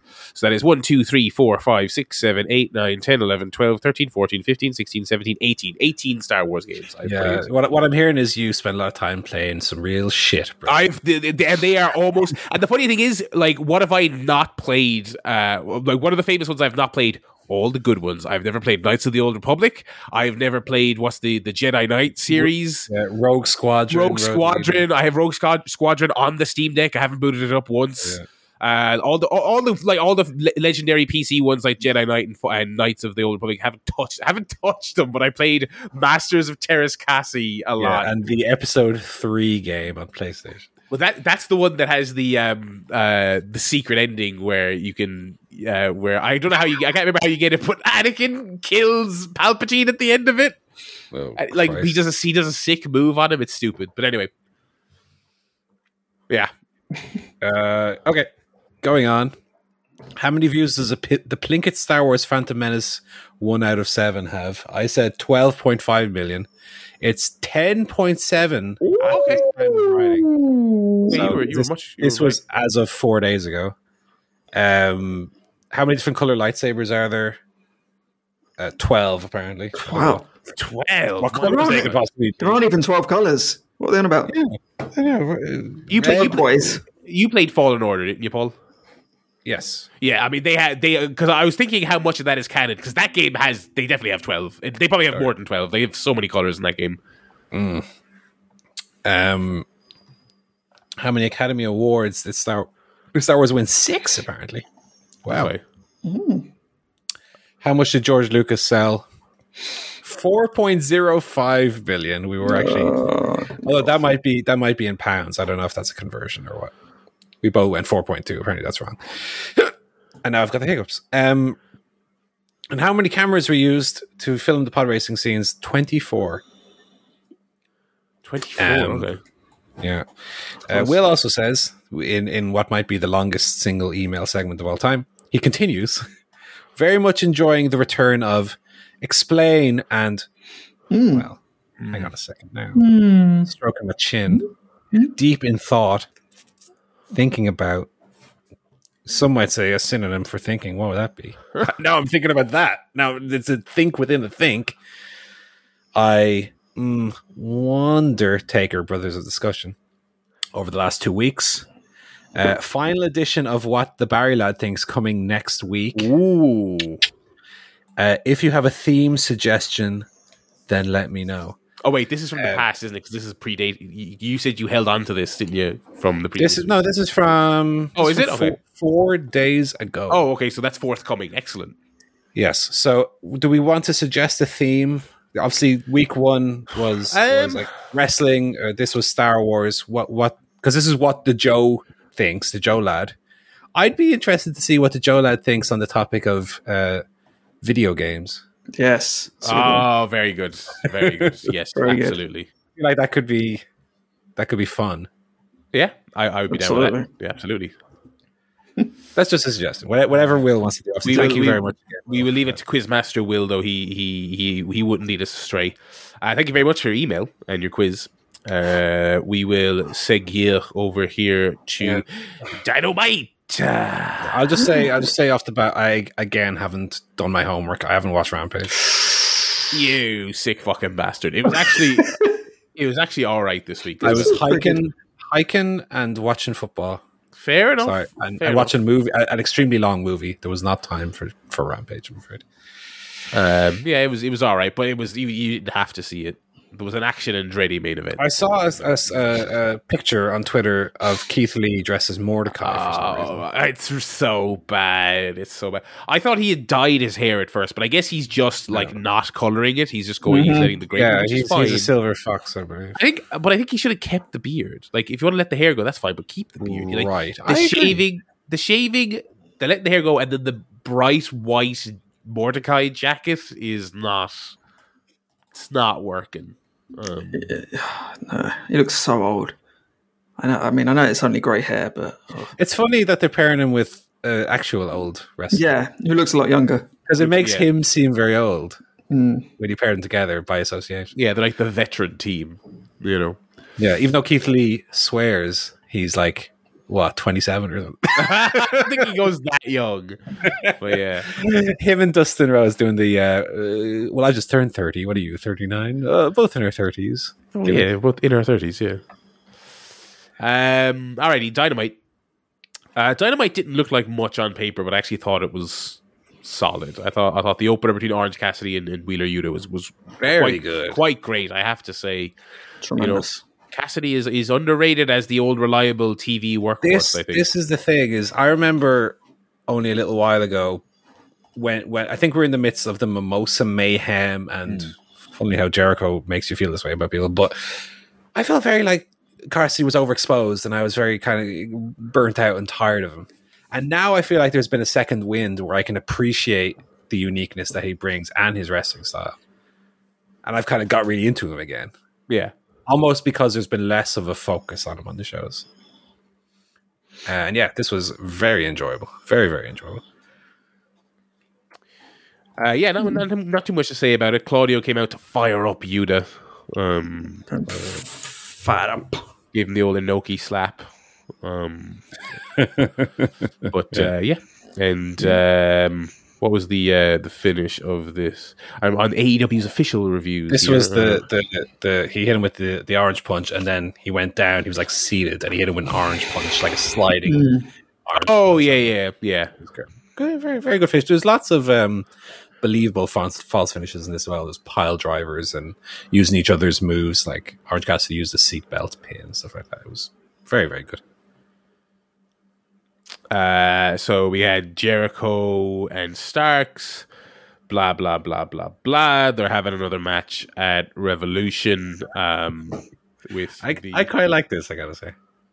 really the whole so so Starks had an open contract and Jericho came out and Yeah, Um, I- it, it was it was obvious, and Jericho, you know, isn't isn't the most subtle promo in the world. But I liked the the the payoff of Jericho walking up the ramp all fucking smug, like he had outsmarted Ricky Starks, and Starks just give, gives a little look into the camera, a little little wink, like, oh, wait a minute. I, I I love that element of of the heel babyface uh, interplay where where you know the heel thinks that they outsmarted the babyface, but actually Yeah. they themselves are being fooled. Just just just a, a real simple idea, but I thought it was I thought it was very well executed. Yeah, and no, they've they, they've done a good job with this idea that like Jer- Jericho is delusional. That's his character. You know, he's, Yeah. a, delu- he's a delusional heel. I, I I don't have any interest in another match. I really don't. Um, I think I think this uh, pay per view card is looking all right, but I think there are a couple of things that stick out to me like a sore thumb, and this is one of them. Like I am just I am just in the mindset of let's get this over with. Do you know what I mean? Um, I, so yeah, I, I don't mind it. I don't mind it. No, it's uh, Jericho Appreciation Society banned for this one. So. Can we just ban them from AW forever? That'd be nice. But, ban, uh, ban them from camera side. That'd be good. It's funny because originally it was uh, they sh- they flashed it on Dynamite. It was everyone is banned from ringside, yeah. and that's that's been retcon now to JS are banned from ringside. So what does that mean? yeah, I mean, could they be doing an Andretti turn? Probably not. I don't. I don't know. Hey, to be fair, Jericho. The, the verbiage in the promo was was Jericho Appreciation Society. Mm. So so I, I think it was, that was probably just an actual typo or, or some kind of mistake. Uh, the acclaimed beat Big Bill and Lee Moriarty. Not much to it. It was fine. Stokely was dressed like I don't know what. Um, like it was great in the best Yeah. possible way. Um, Oh, Caster's rap here was first of all very penis based, but also it made me laugh a lot. I thought you were going to say it was rubbish. No, no, well, yeah, but rubbish and making me laugh a lot don't necessarily have to be mutually exclusive. Fair, fair. Your girlfriend texts me. She says you're SAWFT. Yeah. It's tremendous. Tremendous. Swaffed. Yeah, yeah, yeah. Love, love, it, love it. Um, yeah, I know it's very juvenile, but you know, sometimes, sometimes I, I'll pop for the cheap pop. You know, um, Big Bill look good here. I gotta say, I'm enjoying. Yeah, his, no, uh, look, his he- he's he's he's he's good. He's good. I mean, you, that was kind of what that was kind of the vibe you got from his, his impact stuff. Was people were like, he's he's putting it together, and I'm kind of glad he didn't, you know, have his shitty experience in WWE and and bounced. You know, which we, which would have been understandable. He seemed like he was kind of going through it a little bit there towards the Yeah. end. Glad he stuck it out. and Glad he got together. And he's obviously in tremendous shape as well. He's jacked to the gazelles. Um, but yeah. Uh, Christian Cage. There's, sorry, there's one bit where he did the scissor thing and then rolled his eyes up in his head like the Undertaker, and that made me laugh. But um, yeah, anyway, Christian Uh, Cage. Christian Cage came out, and uh, before he got a chance to say anything, Jungle Jack jumped him, Yeah. and uh, I I I liked this for the most part, but uh, Jungle Jack jumps him right, and he's getting ready to do the one man con-chair-to, but he has a. Uh, Am I really this violent uh, moment before it? And then Christian, rightly, babyface in this feud now because he's not a, a fool who does that kind of thing, slaps him in the willy and, and hits him in the face with a chair because he was he was too busy acting with the chair. Batman. Yeah, so um, he beats his head against the chair and bloodies him up. And Again, conceptually, I don't mind that, but you're you're right in that it, it made Jungle Boy look foolish. You know, I don't mind that a babyface doesn't hit a heel with a con-chair-to, and Yeah. the heel takes the opportunity to punch him in the cock. That's fine, but yeah, Jungle Boy, even him bringing the chairs out and go, oh wait a minute, oh I can't. uh." I mean, surely there's some way you could have done that without Jungle Boy looking weak. You could have had a little distraction or something, or or Christian do the the Ric Flair. "But please, I love you, I love you, Jungle Boy, or, or yeah, something, you know. Um, yeah, I didn't I didn't buy how the feud's been going. That suddenly Jungle Boy had a moment of doubt. Nah, nah, not for me. yeah. So um, uh, and I think the other thing as well is it's not playing to Jungle Boy's strength. He's not an actor. He's not a he's not the greatest promo or charisma machine in the world, which is fine. But it's just it's that's not his wheelhouse. Do you know what I mean? He should have, you know, they could have done it differently. But anyway, so um, I don't I don't know if that's happening at, at Revolution or what. I mean, I I, I don't think so because Christian just came back. He hasn't said anything yet, and this. Not that this looks like a long term write off, but this did, this looked like something where maybe Jungle Boy might be back post pay per view, perhaps. Maybe. Um, and again, of course, a, mo- a, a big block of the pay per view is taken up by one match, also. So, so maybe there's going to be less great, less less mid card clutter on on these shows. Anyway, speaking of uh, Skye Blue versus Saraya, um, Saraya, man, I, I, I really the crowd really wanted to cheer Skye Blue. I'll say that. Um, you know, they had it, the match wasn't much. Uh, they were about to do the spray paint thing afterwards, and then they got chased away by uh, Baker and Hayter. Um, uh, and uh, in in the fracas, Ruby Soho came out and did a belt gesture um, because they're still doing where do Ruby's loyalties lie, and I'm falling asleep while describing that angle. So the match at the pay per view is Jamie defending against Saraya and Ruby in a three way, which like for the hot streak Jamie Hayter is on is about as dry uh, a match they could put her in on one of their four pay per views a year. Um, Hmm. not a fan. this this whole angle's bad. I have to Yeah. say, I just there's so much potential in the in what they could do. I mean, it, you know, they were going towards Britt Baker, Jamie Hayter, and now that's not happening. That's that kind of they went away. Yeah. That was good. Why don't you just do that? What, what, what, what are you waiting for? Just do that. Yeah. And then have Paige do something. You know, Saraya do something. I don't know. Just it's not good. It does. It does feel like um, a lesser but still pretty significant problem with Saraya's comeback has not just been that she's not great, but yeah, I think they've completely derailed, or not derailed, but they've sidelined the Britt Jamie stuff because they, they want to do Britt and Jamie as a unit against Saraya, and I think that's way less interesting. But anyway, uh, we got the latest Danielson MJF um, segment. I I'll say this. Look, I we're, I'm a big MJF boy. I think he's great. I'm I'm kind of exhausted of every week being the most shocking. Uh, I'm screaming my lungs dry and hoarse and red faced promo. It, it's it's too much. It's it's the problem I had with even when it was still very popular, the heyday of of, of NXT under Triple H, where everything was the most dramatic thing that's ever happened to me in my life. I'm like, can we can we can you be normal for like one week? Do one promo where you're like normal, and then maybe on the go home show, get red faced and the veins fall off on your forehead, and you're screaming and crying, and my dead girlfriend, and I'm gonna take a lot of pills if I don't beat you. I'm like, I I don't need that every week. I don't need it every week. But and the NXT comparison I'm making is, you know, in in the peak of Triple H NXT. Where every near fall was two point nine nine nine nine nine nine, Moro screaming and crying, and the fans doing moonsaults out of their seats. That's MJF. He's he's on constant twelve out of ten, and not in a complimentary way. I'm like, let's turn it down. The best segment he's had in the last few weeks has been the one he had with Roosh, where he went back and just had a little uneasy heel and heel conversation where they're not on the same page and they were just like being normal scheming guys. Hmm. And then he came out this week and my wife left me and I'm going to kill myself and I'm crying and screaming and I'm like, oh God, fucking this guy. All right. I mean, I respect your opinion, Booker man. I don't agree. I mean, I'll take this. I'll take this over Wheeler Yuta doing Amdram every day of the week. What? What? When did you to do Amdram? Yeah. He No, got I don't shit think- promos. He got shit promos. He doesn't do Amdram. He's not a world champion contender. Amdram. Might improve a little bit. No, I, I, I, I, I really enjoy MJF's uh, Ric Flair esque. Uh, Bug on! I'm screaming at you When did Ric Flair do do anything like that? All the time. Loud, loud, but not Not like that. material. is the- I think the material loud, is the problem. dro- dropping elbows on jackets.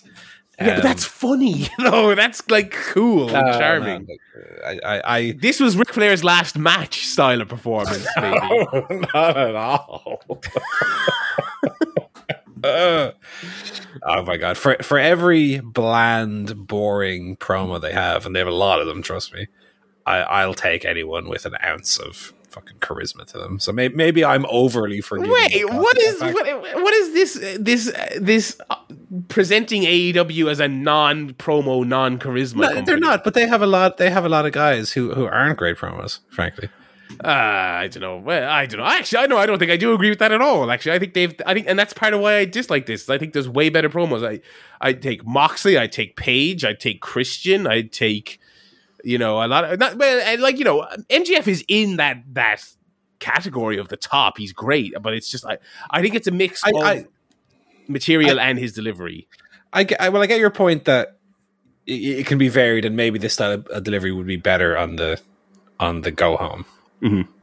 I, I don't disagree with that point, but I I don't know. I I I I, I quite enjoyed it. I also think it's um overcomplicating the pretty straightforward thing, which was that MJF's scared of an Iron Man match because it's like Danielson's thing. So leveling the playing field by throwing a lot at him and injuring the arm. Great. Yeah. Great. But then last week it's oh I framed my girlfriend for drunk driving, and the week before that it's oh I'm the devil, and then this week it's I'm going to kill myself. I'm like okay, what what you had it, you had it, you had the mat, you had the match layout there. Everything this all feels like really excessive window dressing to the point that the window is about to collapse in on itself. Um, but we'll we'll we'll we'll say- you know reasonable minds will disagree and we'll we'll move on here. Um, oh, Brian fucked MJF up at the end of this, which was which was good. Um, because there's been there's been a lot of heat on Brian. There's been a lot of Brian being laid out and treated a little bit like a uh, a vulnerable uh, bebe.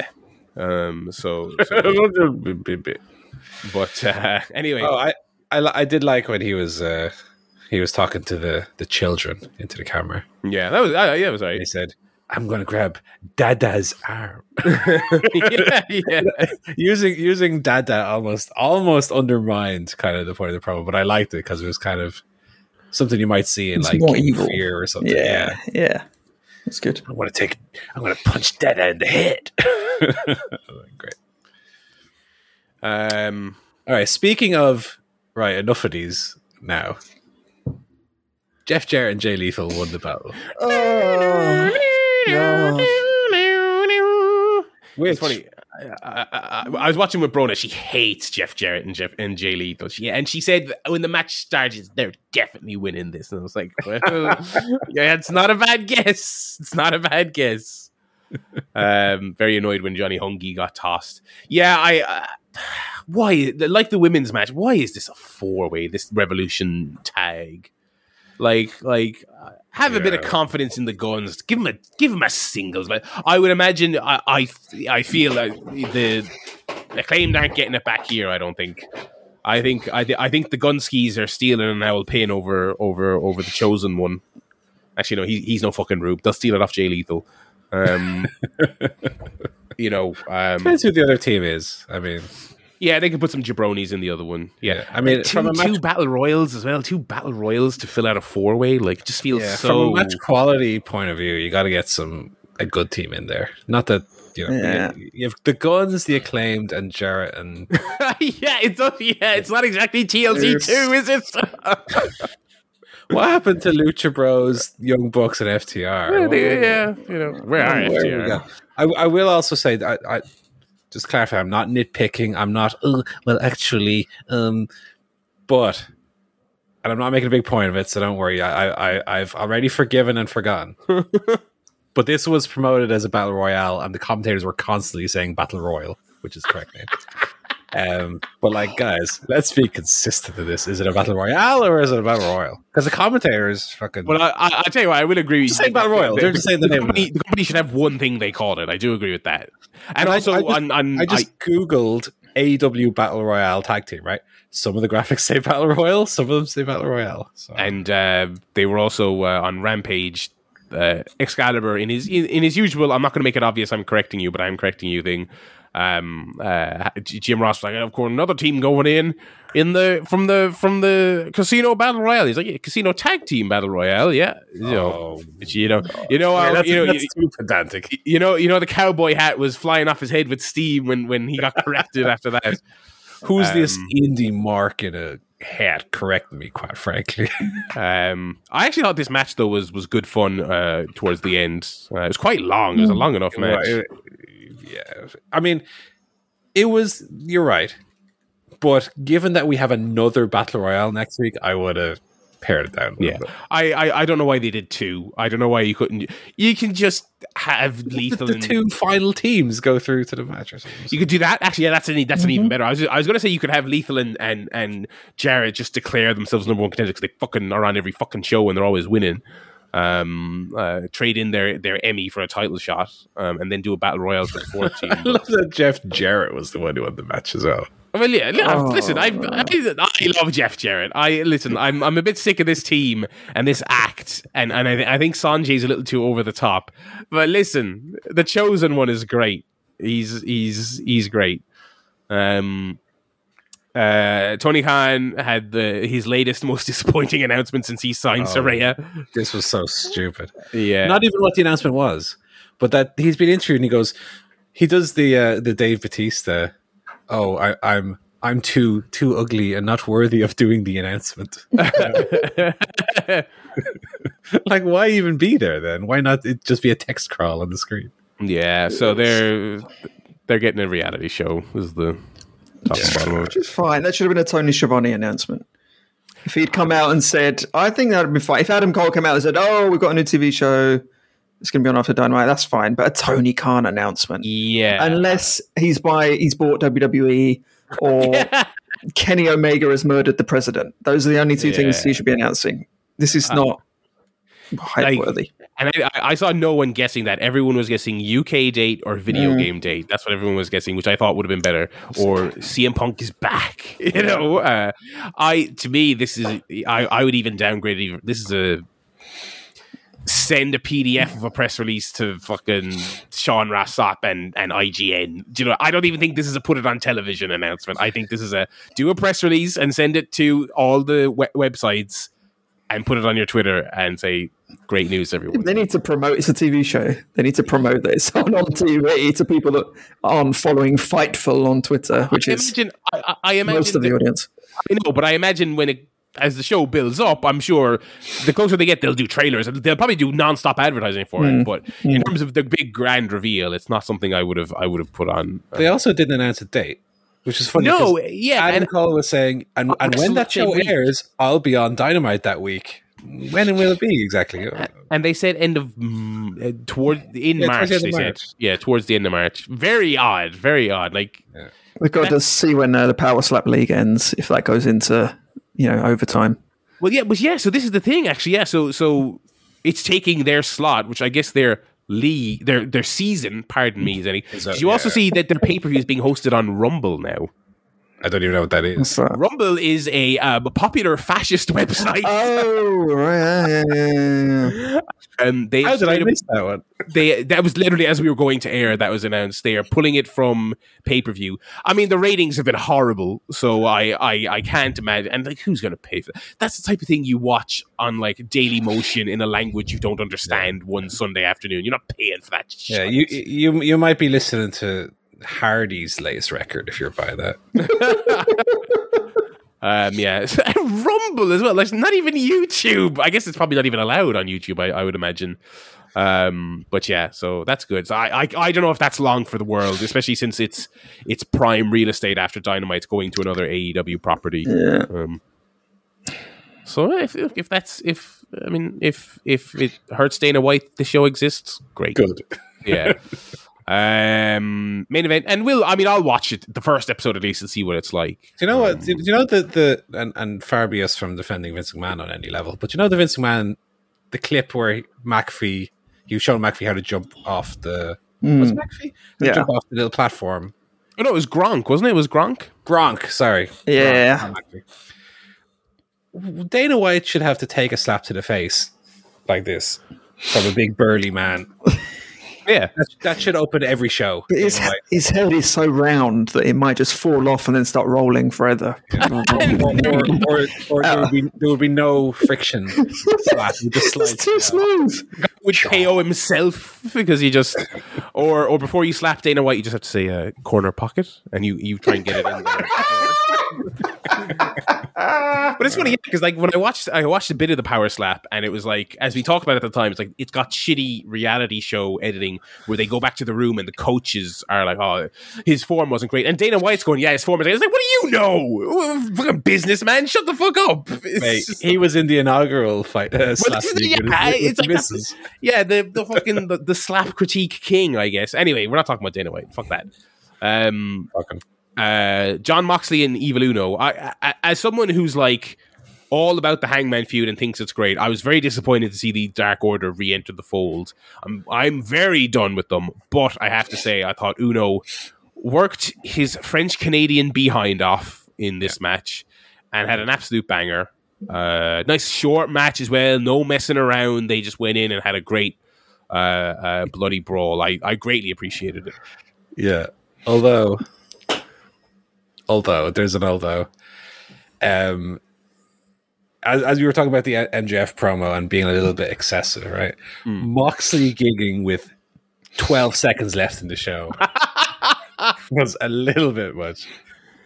Now, let, to be fair, I think I think I think it is hilarious how much he does it. But to be fair, there he is selling a Texas death match. I understand, and, and Yeah, he came out with the barbed wire, but it was It so was- close to the end of the show. It just- I, I loved the story of the match was that like you know Uno came out fighting, but like Mox, Moxley wasn't really in like and like Moxley like fucked him up, and the finish was so good, choking him out with the blood spilling out of Uno's head, and then you know because about ten seconds left, Moxley absolutely chops himself to bits. He was absolutely gushing outside the ring for about five seconds of a money shot. It was like I would, I wouldn't have minded for this one.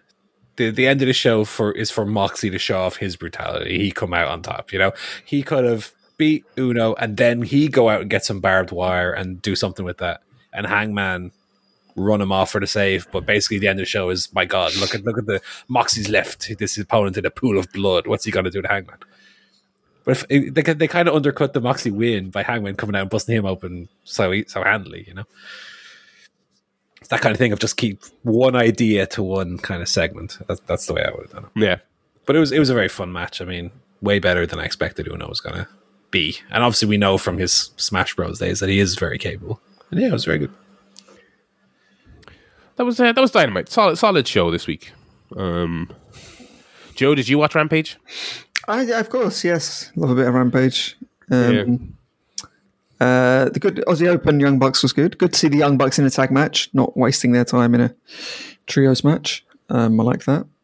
Uh, I don't remember what else happened. The main event was uh, the main event was Sammy versus Action Andretti. Blah, blah, barf, barf. Christ, what a load of shit! I'm no interest in either of those fellas.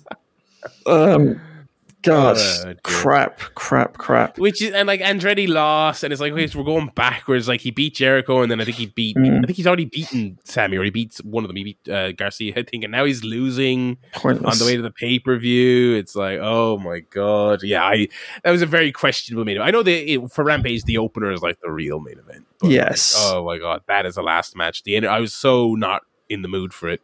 Um, yeah, not not too much else on it. It, was- as rampages go lately. This is a pretty good one. That that opener was well worth watching.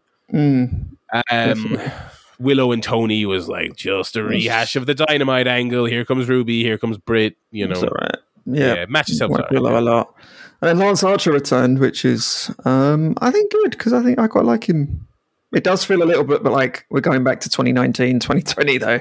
Yeah. Like, oh, Lance Archer and Jake Roberts again. It's like, okay, but but I do I do always enjoy him in the ring when he's like throwing people around. So He's great. Yeah, I mean, look, if they're building him up maybe for some kind of summer program, then I, I, I hope that does mean we're in we're in line for a few weeks of him flinging little fellas around. Um, yeah, that is always good fun. I mean, he he is kind of right back to where he was in New Japan, which is look, it's really good to see him.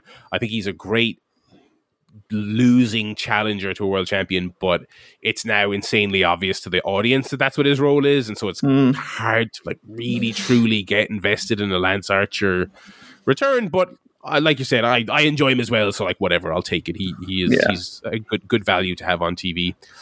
Uh, yeah, no, that, that's about it. Really, not much uh, not much else to speak of on Rampage, but it was it was solid. Uh, we'll uh, we'll jump in to our uh, movie guff this week. goof, goof. Uh, quite a lot of movies to talk about here. I will. Uh, I'll keep mine nice and brief because it's a film that we talked about last week. That also I don't really want to get into the weeds on for for, for details and story reasons. I did see Knock at the Cabin, Mm. starring the aforementioned not actually ugly Dave Batista No. um, uh, directed by Guraul M. Nice. Um, I, I thought it was fantastic. I, I really did. I thought it was creepy and, and, and weird and and full of red herrings in the best possible way, where you're not Mm. quite sure what's happening. Um, and I so yeah, I mean to just immediately go straight to the to the joke topic of, of M Night. I don't think it really has a twist in it. It kind of presents a very unusual premise to you and it plants seeds of doubt as to whether that's the premise is even correct or it's it's a misdirection and then it gives you an answer. But it's not even really a swerve. It's kind of just it, it's a mystery. You don't you don't quite know what it's what's happening. Um you don't quite know if, if you're getting a little bit of unreliable narrator or is it something actually a bit more fantastical. I don't want to get too into details obviously because Yeah, it's yeah. that that is the the fun of the film i think. Um, but yeah, no, really, really great. Uh, M Night has a great cameo in it. I love it. Um, very amusing, and uh, yeah, great performances up and down. And Big Dave, he smashed it. I mean, I think it might be his best performance to date. Yeah. Um, you know, it's um, of his more serious roles, it may be the most screen time and the most central he's been in a film. I mean, I actually discounting his like comedic roles. Um, I can't think of a role where he was a serious character where he had as much screen time as this. Um, yeah. no, it was great. I'll, I'll, I'll co-sign a lot of what Paul said last week. Uh, thoroughly enjoyed it. Um, that's it. Yeah, only the one film. Yeah. two for two on an old M Night. So Hmm. uh, I've only seen two of the Oscar movies this week. I watched Puss in Boots: The Last Wish, uh, which is a sequel to Puss in Boots, which I've not watched, which is a spin-off of Shrek, which I've mm-hmm. not watched the last one of. So there was a little bit of trepidation about how much I would be missing out on by virtue of not having seen the previous ones. I think it works pretty well as a standalone. There's there's a mm. character in it that actually was in the first movie, but I didn't realize. And it, you don't lose anything watching watching this one because the character is anyway introduced and and backstory is explained to you very briefly. And so, hmm. were it just a new character, I think it would have worked just as well as it being an existing character. Um, and yeah, I mean, I thought it was, I thought it was much better and, and much better than I thought it was going to be. But also, there, there's it, it's been getting like extremely good reviews. I don't necessarily think it's that good. Yeah, it, it has been crazy. It's got like a four point two on Letterboxd or something crazy. Like, I, I, I don't, I don't think it's to that level. It's it does a lot of what kind of Shrek did twenty years ago with cutesy references to nursery rhymes and fairy tales. I think that that stuff is all still done really well. Um, there's a a Jiminy Cricket character in it who's not called Jiminy Cricket, obviously, because that's that's Disney came up with that. Jiminy Cricket was not in the original Pinocchio book, um, so he can't be called Jiminy Cricket. But they they give him like a Jimmy Stewart voice, which I think works really well. Um, oh man, I'm Cricket giving you advice. Um, and yeah, I thought it was I thought it was generally generally pretty well done. Um, Florence Pugh is on the the voice cast as well as Antonio Banderas and uh, uh, and what's her name, Salma Hayek. So yeah, I mean, I think it's certainly of the animated movies that I've seen so far, it is the best one. I still haven't seen the much lauded by Joe Marcel the Shell with Shoes on. That's still No. to come. But of the other four, I'd say it's the best one. Although it's been a, a- a decently weak year for animation. I feel like Turning Red was okay. Um, I didn't like the Sea Beast pretty much at all, and I didn't like Guillermo del Toro's Pinocchio pretty much at all. So best so far. Yeah, there's some there's some funny lines in there. There's a uh, the villain is a a character from a nursery rhyme that I haven't thought about in legitimately 30 years. Uh, Jack Horner sat in the corner, with his Christmas party. thumb up his. put his thumb. Oh, I put put his, yeah. Yeah, and and his character design is very funny. He he almost looks like a um, Boris Johnson inflated. it's a funny look for a villain. I, I feel like they they t- must have taken direct inspiration from Johnson. He looks so much like him. But yeah, I'll give it a thumbs up. I'll give Puss in Boots a thumbs up. I do like it. I do see why people are so fond of it. I just Yeah. don't think quite as good as people are saying. Uh, and then one that I wasn't sure of uh, going in how I'd feel about it is Blonde, the Marilyn Monroe biopic, or is it? Um, Is it? no, it turns out Oh, is it not? no. Uh, I feel like that's where a lot of people, a lot of people's um, disappointment is coming from because I've spoken to Monroe fans who have seen it and hated it, and it's so it's based on a book of the same name, which is a fictionalized telling of the life of Monroe. So it's it's it's certainly not nonfiction, and this is an adaptation of that. So this this the story is a fictionalized version of events based on the life of Monroe and including characters from her life.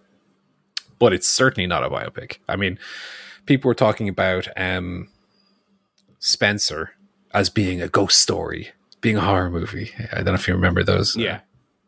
I would say this is that to the nth degree, where it's it's so far away from being a biopic. It's so stylishly done. Um, it's you know there obviously were also a lot of criticisms about the content of the movie and how Monroe was portrayed, but I th- I felt watching it. Obviously, it's it's one of those ones that almost feels like nightmarish. I, I would liken it to something like Mother, or without spoiling anything for for Barry, obviously, but something like David Lynch's uh, Fire Walk with Me, the the Twin Peaks movie, has a very similar tone as well. So if you're enjoying the cheery, what a kooky town this is of the early Twin Peaks, like Fire Walk with Me isn't that at all. Um, it's much more Lynchian. This felt along those same lines where it was so stylishly done. And what I mean by that is not that it was done with a real flourish, but like there was like real distinct styles, uh, style choices made to make it feel like it existed in a non-reality. Like you, you don't feel like you're ever watching a fly on the wall documentary. It's all is this reliable narrator? Is this uh, you know afterlife that she's looking back on? Is this a dream? Is this? It, it's all told with uncertainty throughout. Um, with with Marilyn as kind of the uh, the central focus or, or point of reference for the audience to see the, these series of events happen.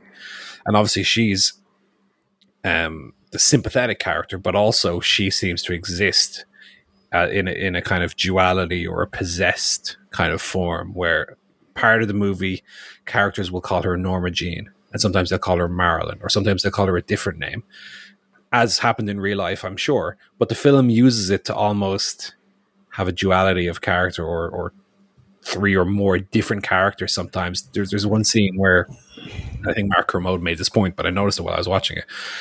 There's one scene where she's sitting being made up and she she's saying when's she going to get here when's she going to arrive and talking about herself marilyn as the character that she portrays but there's a moment where there's almost like a physical change as she transforms from one character to the other Right. and it is like a possession scene. I know I'm I'm literally just saying Kermode's own words here, but it is like a possession scene. Parts of movies do feel like um like like a possession movie or like a classic horror movie rather than Spencer's a ghost movie because da, da, da. this is like more ostensibly just a horror movie at points. Um and of course it uses sexual themes and imagery in a horror sense more so than in a sense that to me felt exploitative or you know people have made that criticism which I think I think is justifiable and is valid. But I felt that those images were used more in a horror context and it did work. Uh, so it's hard for me to say I liked it. I did give it a high score, but it was more that I appreciated the the horror elements of it. It's obviously not a nice movie, uh, especially due to the content. There, there's there's there's rape and there's violent uh, abuse, domestic abuse, sexual abuse, and all of that. But to me, and this is just you know me speaking personally, I'm not saying authoritatively that this wasn't exploitative. How could you feel that way? I didn't feel necessarily that it was because I I felt that those choices were justifiable in the context of the movie. Uh, I thought it was very good. I'll say more than I liked it for fear of coming off as a weirdo who's into like a Jay Bauman type who's into rapey movies. Is I- he? I- he he likes he likes weird weird horrors, um, allegedly. Um, I thought it was very good. I thought it was very good in a way that Mother was good. But Barry, as someone who also appreciates Mother, you I assume can also see why people might hate that movie. Oh yeah, totally. I, And I rightfully so. I really didn't come out of it thinking oh, I'm going to fight people and tell them that this is actually great. I like, eh, So I, I don't I don't have that in me. So I would say that this movie is very much of that same category. So I, I quite I quite enjoyed it. One, of- one of the better movies of last year. But- Wow, okay. A, a tough watch for sure. Uh, what about you, Joe? Um, couple of films, quite um, quite different. Firstly, A Hard Day's Night, the Beatles movie. Um, that happened to be on BBC Two yesterday. Michelle was watching a documentary about musicals, and that came on afterwards. So we just watched it. It's a Beatles movie. I've never seen that or, or any of the others before. Um, there wasn't really a plot. It's essentially the four Beatles doing kind of very 1960s gags you can imagine the sort of thing. Um, that obviously I didn't find funny, but I was like, oh, that's very charming. That they think that's humorous, you know. Yeah. People found that funny back in the day. Oh, that's that's quite funny. um, there's a, a Wilfred uh, Bramble, I think. Uh, no, that's his name. Bramley. No, Wil- no, Wilfrid Brambell, who's better known as um, Steptoe and Steptoe and Son, Ah, okay. plays Paul McCartney's grandfather and does a quite offensive Irish accent um, throughout the film. Oh, to be sure. No. Ah, no, I'll give you a bash with my. Oh dear, it's that, it's that level. Um, I don't know. It was a kind of curious thing to watch because I've I've never seen anything like that, but I I wouldn't be rushing to rewatch it. I don't think the cinematic merits are up there with uh, Spice World, the movie. Um, to be honest, although I read it did win two Oscars. it won no, sorry, nominated for two Oscars, Okay. including best screenplay which is bizarre because it doesn't appear to have a screenplay. It's just the Beatles on running around London and then doing some songs. But anyway, um, if you really like the Beatles, you've probably already seen it, so I won't recommend it. And if you don't like the Beatles, I wouldn't bother. Um, also, watch finally Black Panther: Wakanda Forever. The uh, Yeah. How Black is Panther that? sequel. It's, yeah, it's on on Disney Plus, so it's yeah. it's two hours and 40 minutes um, for some reason. It's weird because normally they're quite long because they have to cram in all the other Marvel stuff, like the crossover stuff or wrapping up Endgame and all that thing. This didn't really have any cro- other Marvel stuff in it. It was just its own movie, but for some reason it was still two hours and 40 minutes long. Um, saying that, I did, I did quite en- enjoy it. Obviously, that starts with the acknowledging the death of, of Chadwick Boseman as T'Challa, um, and it's about the fallout of, of that, um, and his sister um, kind of taking on that mantle and her struggle to whether she wants to, you know, dealing with the grief of losing her brother, but then also being in, in the kind of position of there's now no Black Panther and who's going to be that. Some fella turns up called Namor, who's like an under underwater Aztec bloke um, who can breathe underwater and on the surface. And he wants to an alliance with Wakanda to fight all the other Earth people, humans. Um, I thought it was good. It was actually good. I it, I thought it'd be a, bit of a mess with with um, Chadwick Boseman Yeah. gone, but I actually thought it was pretty good and put in Letitia Wright kind of center stage. I thought she actually pulled it off and did a pretty good job. I enjoyed kind of following her story. Um, they introduce a new character um, called Ironheart, who's a kind of young teenage girl who's like a Tony Stark level genius with tech and weapons, etc. And She's pretty good. Um, yeah, so some of the action. I, I didn't love the action sequence. It did. It does have a big battle scene to finish. Um, have you both seen it? Yeah. No, No, no, you- it's on my bloody Oscar list. I have no interest to watch. Anyway, it finishes with a battle, but the battle is on a boat. So that's that's how they kind of mix it up a little bit. Instead of having a battle on the land, this one's on a boat. So that was uh, that was a little bit different. But yeah, overall, I would say sort of good, but excessively long. And um, you do kind of miss Chadwick Boseman as well because he was such a good kind of presence in those Yeah. movies. Um, it was it was decent actually. Of, of all the sequels, you know, and a lot of these Marvel sequels are the follow ups are pretty dreadful.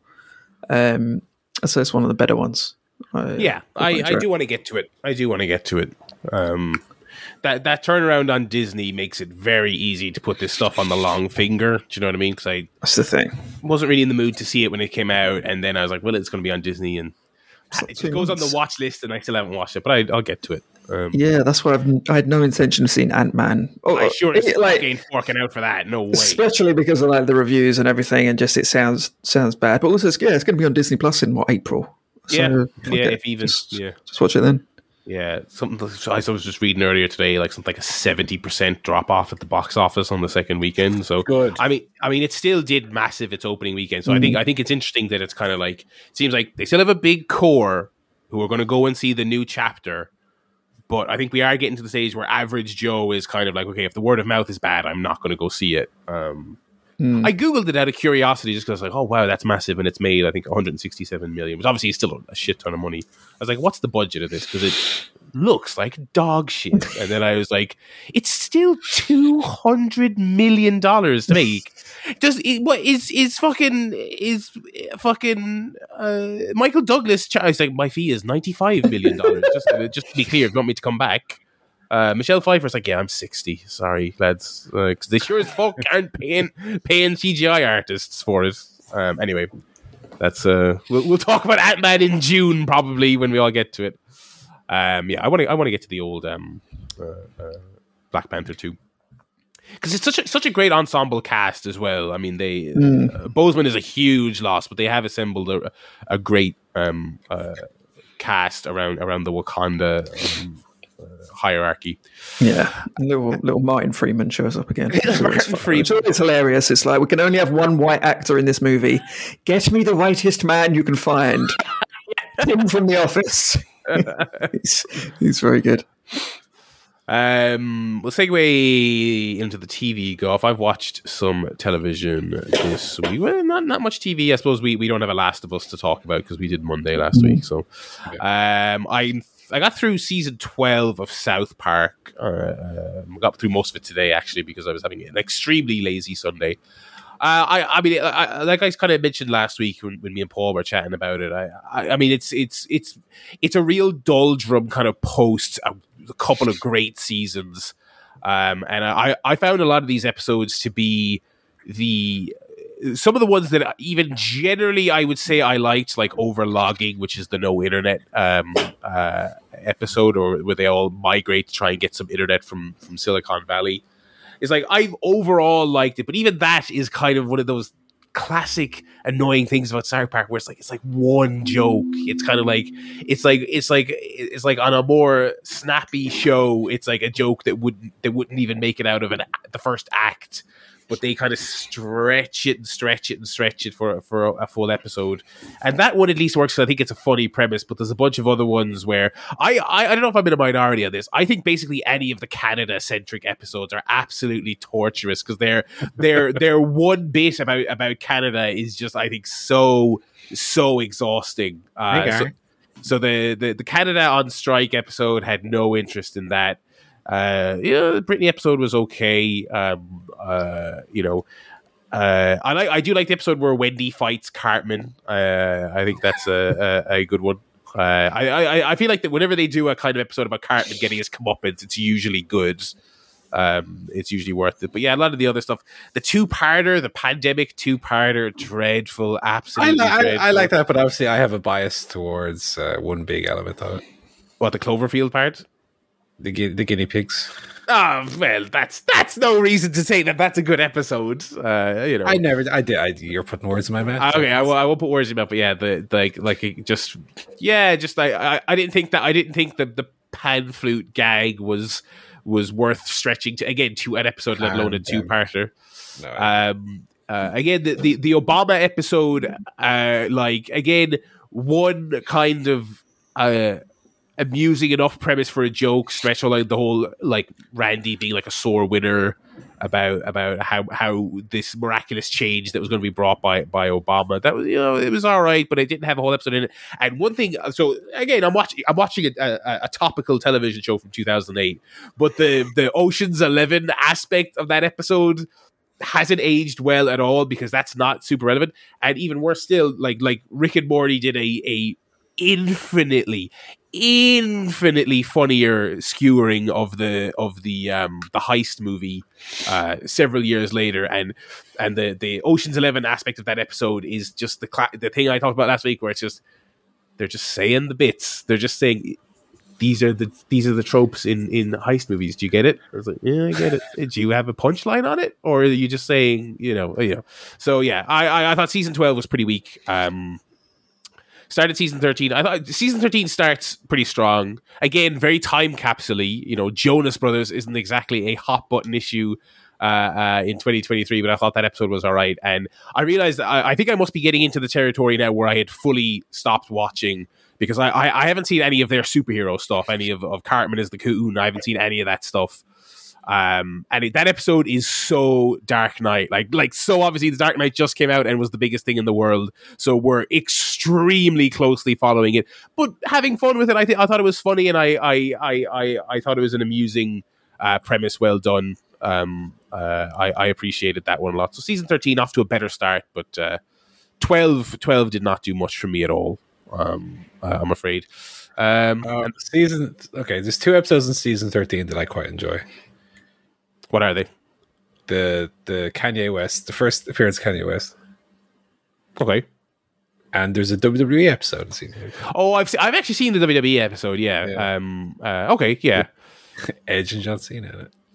And it's funny because I don't think like I remember I remember when that so that you know got a little bit of buzz online and people watched it and people also pointed out that it it felt like an episode they probably planned for a couple of years. It's you know this is I'm making this up, but it sounds like something they would do. It sounds like the two the two guys Parker and Stone were probably watching a random episode of Raw from like 06 while high and had the idea for a wrestling episode and then just didn't get around to it till 2009 because the their their John Cena and Edge stuff it, it, it looks ripped straight out of a Raw from 2006 and this was like late 2009 when they eventually made it. Um, but yeah, I remember I remember that episode being being actually I was talking to someone about that episode recently. I think it's, Quite that's actually quite amusing. Um, uh, yeah. Uh, what else is there on? I I, I have also seen. Okay, so actually, I'm looking at the episode list here since you uh, uh since you reminded me that that's the wrestling season. I've seen some of these episodes. I've seen the the the one where Butters is pimping. Uh, which I think is also quite funny. I think that's a funny episode. I love Butters. I'm a, I'm a, I'm a Butters mark. So I think I think his, his episodes tend to uh, tend to deliver. But yeah, that's that's South Park. And no other TV this week, boys. No other TV. No, Uh, Paul, what video although, games are you playing this week? although I haven't watched any TV, but Joe, season four of Succession is going to be the final, Oh, I know. Final one, yeah.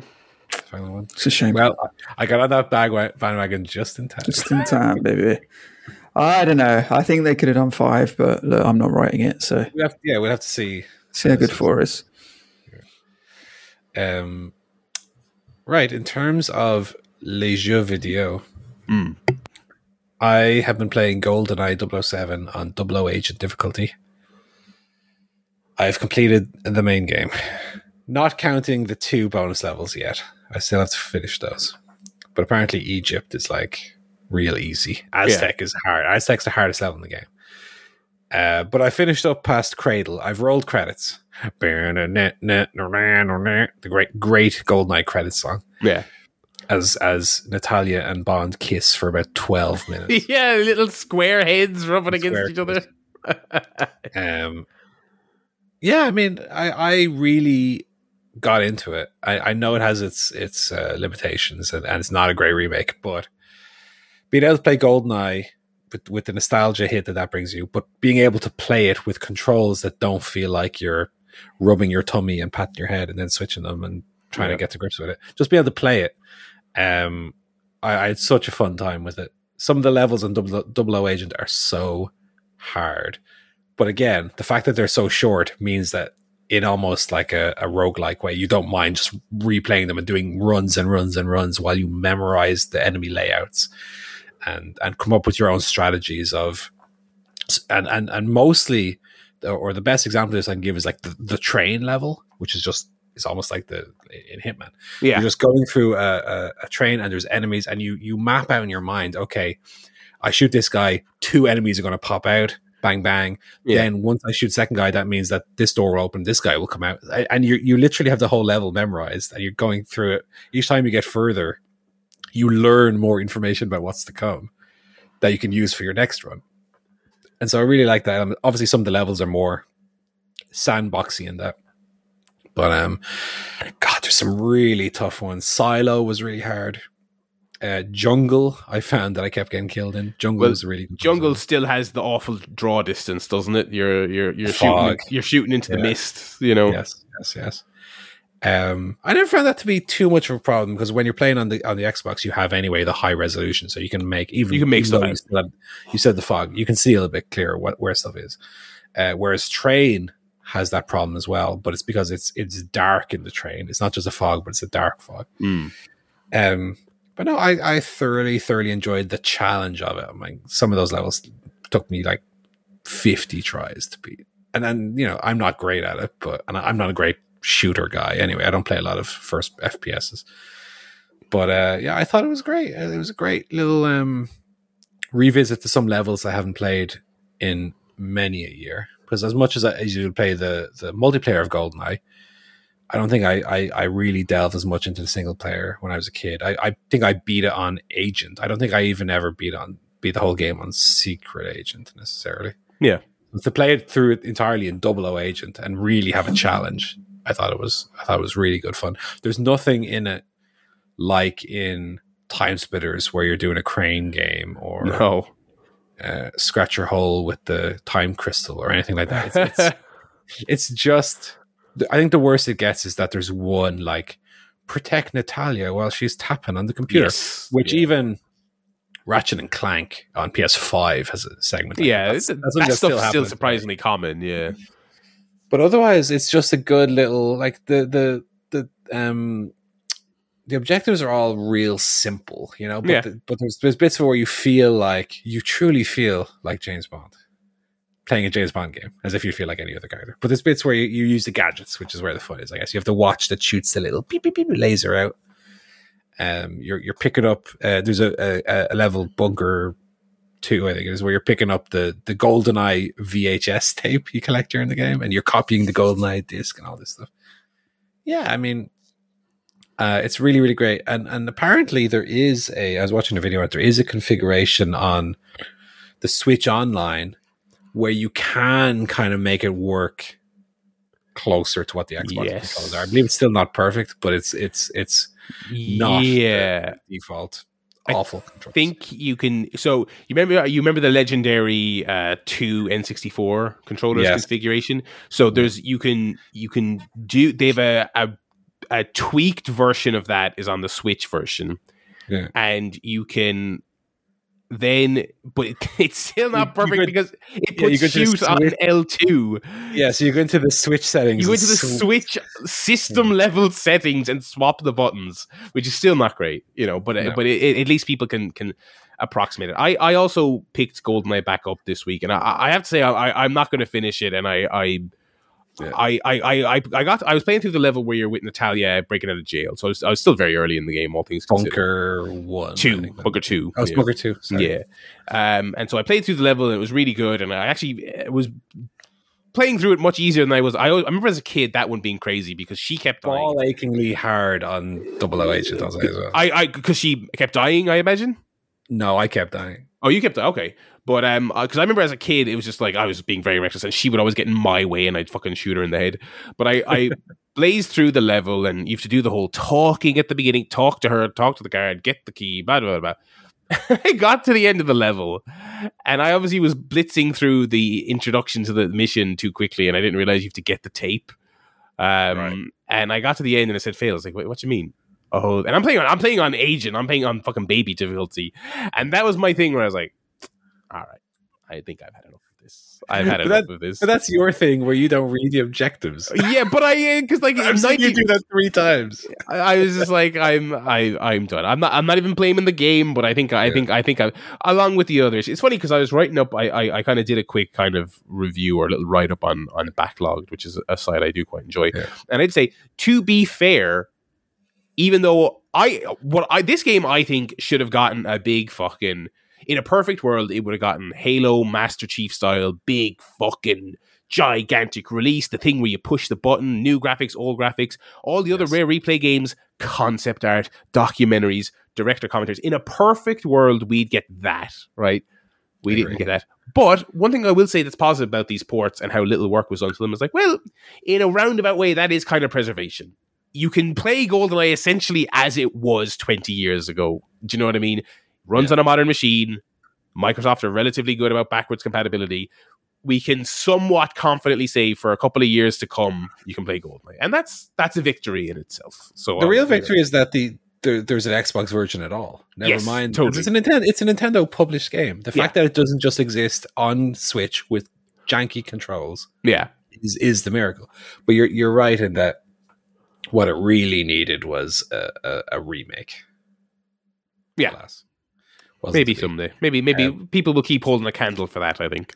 There's one thing that I wasn't aware of in GoldenEye as well. I don't know on Agent if it ever comes into play, but it's that, say on Bunker 2, because this is where I kept getting killed, because this is where I realized that this is an element of the GoldenEye game design, is that if there's a room you haven't been in, right? So let's say at start level, you come out of your jail cell, You walk left through the double doors, and then there's a room where there's a safe.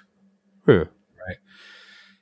Uh, enemies that run out of that room, if they hear you, will infinitely spawn unless you go in and actually enter the room and clear them out. If they if they just run out of the room and you shoot them and don't go into the room, they will infinitely respawn. Yeah, no, that's that's true on Agent as well. Yeah, Yeah. Obviously on um on Double O Agent where you don't do a lot of damage and you take a lot of damage, I was thinking, right, I'm I'm gonna stay in the corridor and as they come out I'll pick them out and I'll clear out. And and yeah, you have to learn the hard way that enemies uh, it may have been for literally that exact reason that they put that in there, so people wouldn't be able to do that. In fact, I'd say. can't, it doesn't it doesn't like a choosing game because next to that room there's the big warehousey room that has the gun turrets and stuff in it. And Yeah. yeah, enemies kept running from that to me infinitely. So I was stuck and I I keep getting killed. No, I, I really enjoyed it, but it's a it's a tough it's a tough wee game. And yeah, I, I don't know if I'd be able to play it on Switch. Honestly, I, I I think was the Xbox controls were the big thing that allowed me to kind of get into it. Wish the graphics were better. Wish it the the sound wasn't quite as compressed. Mm. Um, yeah, I wish the textures weren't utter dog shit, but that's the N64, baby. Yeah, look, I wish I wish that that cancelled 360 version was. I mean, you know, in in in a in a another roll of the dice in another timeline, that version comes out, but it didn't. And we al- we always do have the perfect dark, which does exist in that. Yeah, kind of form. yeah. So, swings around the bit. when, when did they, they they announced that fucking the, the new perfect dark, new like perfect dark? Yeah, like three years ago. Three years ago, I was actually. Yeah, I, I- think it was just. I have yeah. no faith that that game is going to be any good. no. Who's even making it? I even can't remember who's making it. It's a uh, new company. It's a new company. Yeah. Oh, it's It oh, it's it was formed, I think, specifically. yeah. It's the fucking. It's called the Foundation or some shit like that. the initiative or something. The initiative. Oh wait, yeah, no, they did. Um, oh, they are the the people who took over and made the. la- No, actually, I'm getting mixed up with someone else. Never mind. Um, uh, yeah, so we'll we'll see what comes of that. Um, I played a couple of games. here. I suppose the most notable thing I I, I played was I started Hitman Freelancer mode. Uh, have Okay, you- I, I haven't dipped my toe into it. Okay, I, I, I think you'll like it. So so it's it's uh it's a very exciting new way to play Hitman. I I would say for anyone who hasn't heard about this, this is a uh, a free uh, update you can get for the Hitman World of Assassination, which is what they call formerly Hitman Three now. Um, and it's it's basically a roguelike style of game. So basically, they give you a brand new hideout, very James Bond, which is funny because they are going on to make a James Bond game, very Batcave.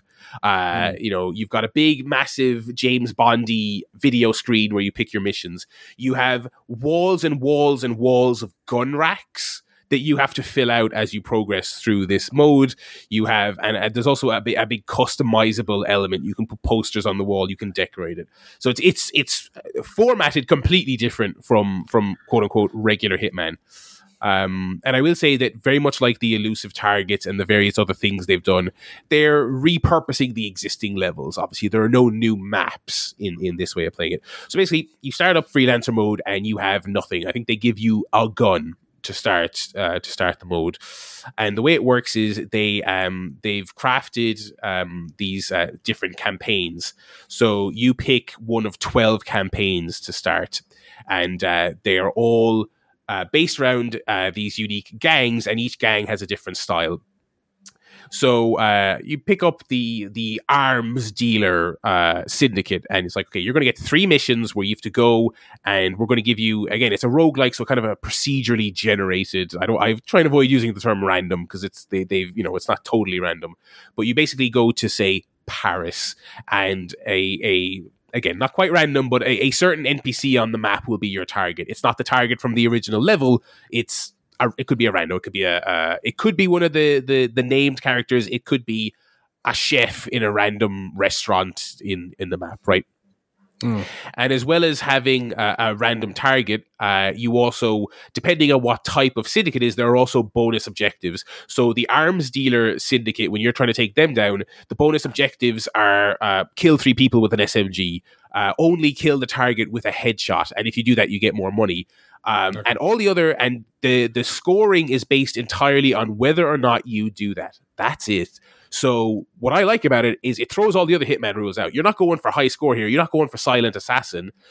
it still helps to be stealthy and you know make your way to the target stealthily so you don't get into a firefight along the way but you know your objectives are not don't kill anyone and don't get detected and don't do this and don't do that it's kill this one or two targets and if you want some extra money some bonus points at the end of the mission kill them with a sniper rifle or kill them with like some of the depending on, on again what syndicate you're going for i've gotten objectives that are like kill them with a melee kill with a rare weapon and the rare weapons are like you know the, the really fancy blades you can find throughout the campaign Right. so that's what it is. So again, they're throwing they're throwing kind of randomized elements at you, so that as they've done masterfully for the last five years, they're keeping these existing maps we've played a lot very fresh by completely changing the targets, completely changing the parameters, and throwing out the rule book. And so the way it works is you go on a mission. Let's say you're completely successful, you kill your target, you do your optional objectives, so you you make an extra five grand. And uh, uh, and let's just say while you're also out your mission, you pick up a shotgun, come back to your base, put your shotgun up on your gun rack, and now you have a shotgun. Uh, uh, so it's the like I said, the walls and walls of gun racks are empty, and the idea is that when you complete a mission, uh, you get a reward of a random drop, which is one thing. So they give you a little case, and it has three items in it. You can pick and keep one, and also you can bring home weapons from the missions and put them up on your rack. So that's the kind of loop, right? Uh, the money you get when you go on your next mission, there are uh, shops, which is a very odd thing to think about in a Hitman game, but you can go up to people. There are certain NPCs in the environment who will sell you guns, sell you weapons, sell you all the fancy gadgets you unlock normally in the uh, the traditional story mode. You can buy those from a seller. Um, it probably goes without saying, all your previous mastery and unlocks, none of that counts. None of that counts for anything in this mode. This is completely separate. Uh, yeah, so that's the way it works is you're slowly building up, you're doing these campaigns, and you're slowly unlocking more weapons, slowly unlocking more tools, slowly uh, raising your level that opens up more of your hideout, gives you more customization options. And in true roguelike fashion, there is an element of permadeath to it, which is if you fuck up and you get killed, uh, you go back to the start, but also any equipment you've brought with you, you lose. So if you're playing for two hours, you've done three campaigns successfully, you've killed three bosses, you've unlocked a load of weapons, um, but you bring your fancy sniper rifle with you on your 10th mission and you get killed, uh, that's gone. That sniper rifle is then gone. That element of this mode, I really love this mode. It's super cool. It's a super fresh way to play Hitman it is punishing. As I'm, I, I've I've played about three hours of this mode. As I sit here doing this, I have nothing. I have nothing in this map in the, in this in this base because I, I I did one campaign successfully. A campaign is three missions, right?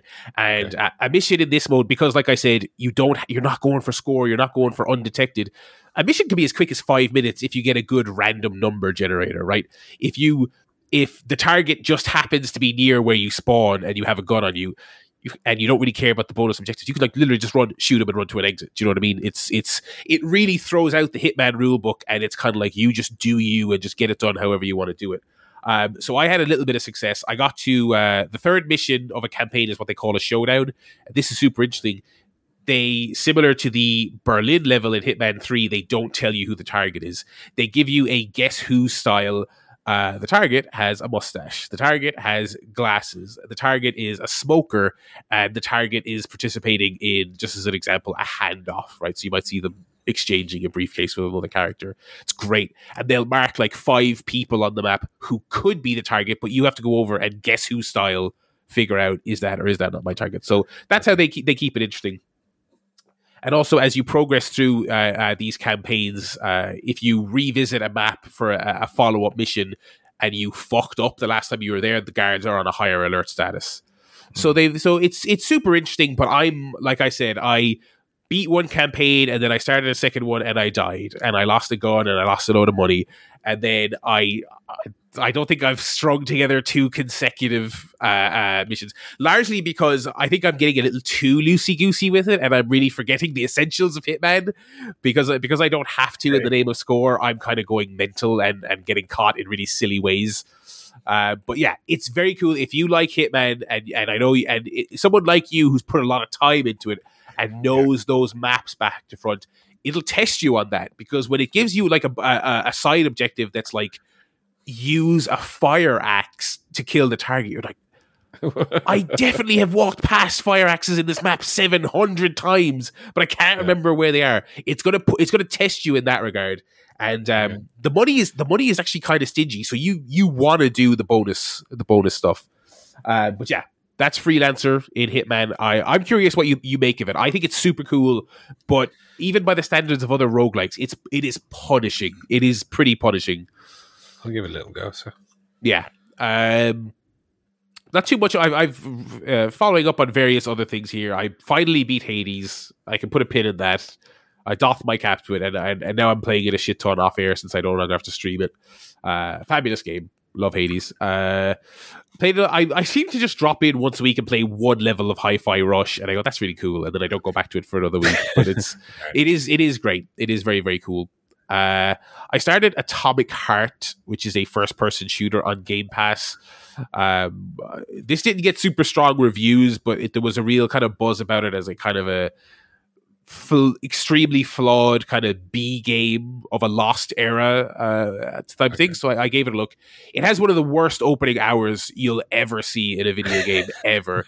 So not to not to be reductive, but the premise is fake Bioshock. Okay, it's it's alternate Okay. history where the communists won, and you're in you're in Soviet Russia equivalent of what's the what's the sky town from the third Bioshock game called? Columbia, is it? I don't know. Columbia, I think it is. Anyway, so you're you're in fu- you're in future sci-fi, alternate future sci-fi uh, USSR, and you're you're the, the game fades up from black, and your character's in a God's land. The premise is this: you're you're an unspecified soldiery special agent badass dude. And you have a smart talking robot sidekick, which is always great. And he's in your glove. Your glove is like your universal sci-fi interactor uh, with everything. And it's constantly just the glove is just uh, Doctor So and So has a, really wants to see you. He said to call over to the ah okay glove. I'll do it whenever I want to. It's constantly that tone. It's kind of like badass. Shut the fuck up, everybody. Uh, you know, uh, tone. It's like kind of like it's a bit quippy, marvelly with swearing. Uh, is one thing. Um, the uh, you you're it's a it's a long walk and talk for the first hour. Genuinely, the first hour of the game you're walking. They want you to marvel at their. It's a nice looking game. They want you to look, look at our beautiful sci-fi USSR dystopia we've created. Please look. Please look at it. Please look at it. You're not. We're not going to give you an enemy to shoot. So please just look. Please look. Uh, and the the protagonist is smarting off to the robot, and the robot saying, "I think it's imperative that we get to the uh, objective." Yeah, jag off. I'm going. I'm like, oh my god, who likes this? Who enjoys this? So anyway, the, the, the plot gets in motion that basically all the robot servants in here in future dystopian uh, uh, communist Russia they go rogue. Some some the classic sci-fi premise. Something triggers in the AI that makes them think humans are their enemies, and you start fighting them. And then once the game starts, uh, the game part of it is actually kind of cool. It's a first-person shooter. You have a, a kind of a telekinesis power, so you can literally pick up random objects in the environment, like chairs, tables, X, Y, Z, fling it at, at enemies. Your your pistol and shotgun ammo is super limited, so you're encouraged to use um, uh, melee items and and do this this random item throwing. And I'm still quite early on it, but I can kind of see where where the B game charm is and where it absolutely is not. And uh, I'm very glad it's a Game Pass game because uh, if if I paid money for it and then that fir- that first hour was so obnoxious that uh, I I don't think I would have stuck with it. I probably would have just like tried to get a refund or something. Um, but yeah, that's Atomic Heart. I'm curious to see how it how it plays out. I'm going to stick with it for a while. Uh, but uh, yeah. Uh, that's that's it for the games. You didn't watch the state of play by any chance? I didn't. I heard No. it was awful. It was not good. No, it was not good. The the depressing thing is that the best stuff they showed was for the VR, which uh, is uh, 600 boons. So nobody I know has it. Um, that's game guff. Uh, we got a music guff for the week, boys. We got a lot of albums here. I've, I've got an album. Album of the week continues with uh, a new release, uh, which is Gloria by Sam Smith. Um, Oh yeah, I'm sure most people will be f- some, somewhat familiar with him. He's quite relatively, relatively well known uh, English artist. Um, his new album. Them. Th- them, Joe. That's what I said. Careful. yeah. This is what he he said. I heard him. yeah. I said they're a well-known English artist. Um, Yeah, and this not the sort of thing I would normally listen to, which is the whole point of album of the week. But um, I quite enjoyed it. I quite enjoyed it. I thought I, I thought I would like it less, but I did. I did quite enjoy it. It's a bit. It kind of washes over you. I mean, it's it's very much pop pop album, but with kind of soul, R and B kind of influences. Um, but I couldn't really tell you most of the tracks. Uh, not too many of them stand out. I think the only one that, well, two that stand out. One is um, the final track on the album, "Who We Love," which is a duet with Ed Sheeran, uh, which is uh, absolute shite, baby. It is yeah, I was about to say. absolute worst kind of Ed Sheeran stuff, Yeah. where it's just that kind of sing-songy, talky ju- lyrics that just oh, they're awful. You know, holding hands on the beach, beach, and I said I love you. Oh God, absolute dross. Listened to that once and then uh, didn't bother again. Um, there's a Calvin Harris produced track on there that I thought, oh, that looks good. I'll, I'll, I quite like a bit of Calvin Harris, but even that one, I, I again didn't really do anything for me. Uh, the only good song that I really liked, and probably one of the best of all the albums I've listened to so far, it's up there with a Battery by Metallica. Um, it's Unholy, which uh, features Kim Petras, and that's been quite a, a popular song. It uh, won the Grammy for best uh, best duo uh, performance. Um, yeah, two minutes thirty six. It's kind of brief, but it's very. It reminds me of like Christina Aguilera, kind of early two thousands. It's very like kind of grimy and sort of dirty and sexualized. Um, but I, yeah, I really like that one. That's been stuck in my head. Uh, the rest, the early, the, the first few tracks on the album are all kind of fine, but nothing that really stuck with me. Um, yeah, I, I, not as, better than I was expecting, but not something I'd probably go back to apart from that one. That one song. I'm just look, I'm just looking it up here. This album is 30 minutes long. Yeah, thirty-three minutes, which is Wow. always, always a bonus. Always a bonus. Well, that, that they just I, I I don't love the single uh, or the singles that I've heard, but I I mean for a half hour I may I may give it a punt. Um, you know, yeah, Just, just do the single. To be honest. okay. Yeah, I'm, I'm I'm not mad on Sam Smith. I gotta say, um, the singing or the nipple tassels. um, I don't know. I just find the voice is is, is a little too. Like he did the Bond song for um, yeah, It, just- it, it had no oomph to it. It had no. That's- Wait, that's- which one was that? the Writings most on the recent Wall. one. The writings on the the wall. one before the most recent one, because the most Was recent. it? one Oh, the Spectre, wasn't it? Yeah. I don't I don't know why I asked. I haven't seen the last three, so I don't know why I asked. Um, yeah, it was just this plinky plonky look. How That's that's kind of the the voice can go, so. that's kind of the, the al- problem with the album as well. Yeah, it's like kind of like it reminds me a little bit of George Michael if George Michael had nothing to say and Right. was a bit generic. Yeah, So, and I, th- I think that's that that's kind of the approach lately. Is, is all you see whenever you see Sam Smith, Mm. it's provocative videos and looks, but the songs just don't have the same. yes, To, them, to use that phrase again, a little bit surface level. Mm-hmm. Um, so are you going to give it a thumbs up, down, middle? thumbs in the middle. You know, not wasn't right. bad, but uh, dec- decent enough. Okay. Um, on a similar vein, uh, and, and actually, there's one criticism I'd make of this album. That's is, is what Joe just said. The new Inhaler album.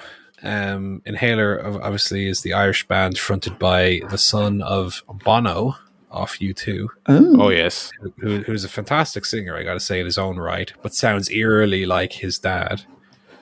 Um, I I actually quite enjoyed their first album. I did I reviewed it on this show. I said it was a good listen, good up and coming rock band, great singer, great sound.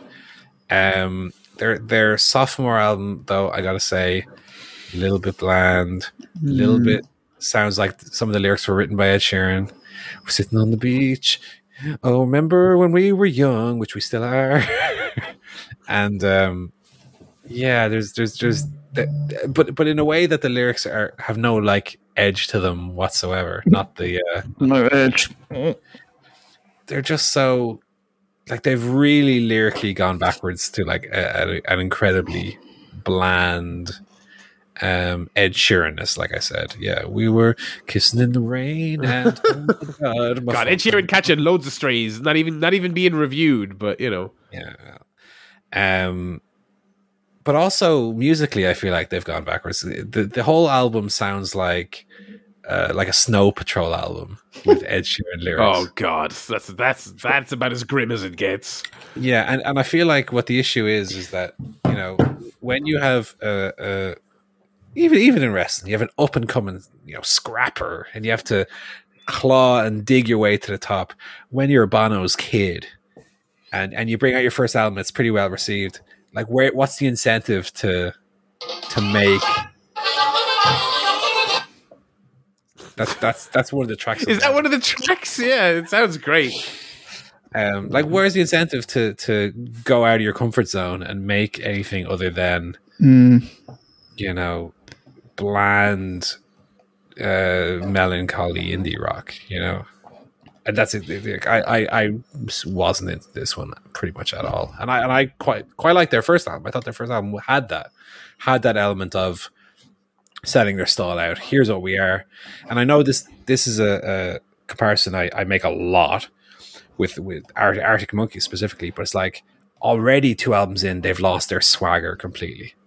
You know, Yeah. Whereas the mm. first album, and, and actually this album, I would say, sounds a little bit like the the the modern Noel, Noel Gallagher, which I don't really enjoy. But like, and when you look back at early Oasis, and you got Liam giving flicking the V and going "fuck you," like that's what they miss. They don't have that aggression anymore. Not even musically aggressive, but they just don't have that. You know, they're they're, they're just edgeless now. They're just a circle. They have no edge. Um, so I'm going to give Inhaler Cuts and Bruises uh, a rare thumbs down. From me. Oh wow, okay. On the other hand, Gorillaz are back. I've done Nice. I've done a double week this week because I think I missed one a few weeks ago, so I've caught up here. Gorillaz have a new album called Cracker Island, not to be confused with the island of Ireland. It's uh, and it's the best Weeknd album that's come out in the last two years. Ooh. Jesus. So musically, it's it's very eighties synth based, like the Weeknd's uh, most recent. It, it, some of the beats sound very similar to the Weeknd's most recent album, um, but done extremely well. So there's there's a lot of uh, bops on this. You're going to see how cool I sound to the kids here. There's a lot of bops on this album which really slap, guys. um, but I, I, I, you know, I, I haven't listened to a Gorillaz album I think since Demon Days, which was their second one. Um, and I like some of the Gorillaz singles, but I never felt compelled to actually sit and listen to a full album because you know I, I listened to their first two albums. I, f- I found while the singles were great, you know, you have your Feel Good Inc., Clint Eastwood, 19 2000, Dare. I found the albums were kind of hit and miss. I wasn't I wasn't hot on so many album tracks. This I thought was great, pretty much from start to finish. Um, you got some great features on it as well. Let me bring it up. Uh, One that Joe listened to very recently. Uh, Cracker. Mm. so track two features uh, Stevie Nicks. Oh, You got that Oh. right up. Track one featuring Thundercat. Fucking slapping it away in the bass. Bam, bam, with, Slapping the bass. slap that bass.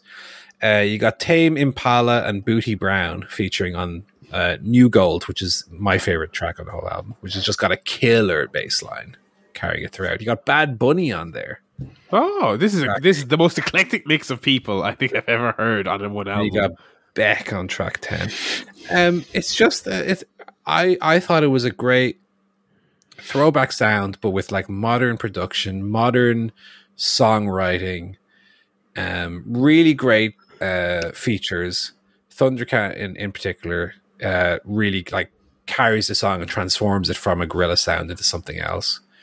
Um, you might have even heard the, the title track uh, on radio or on Spotify or whatever. It's it's a great little chorus.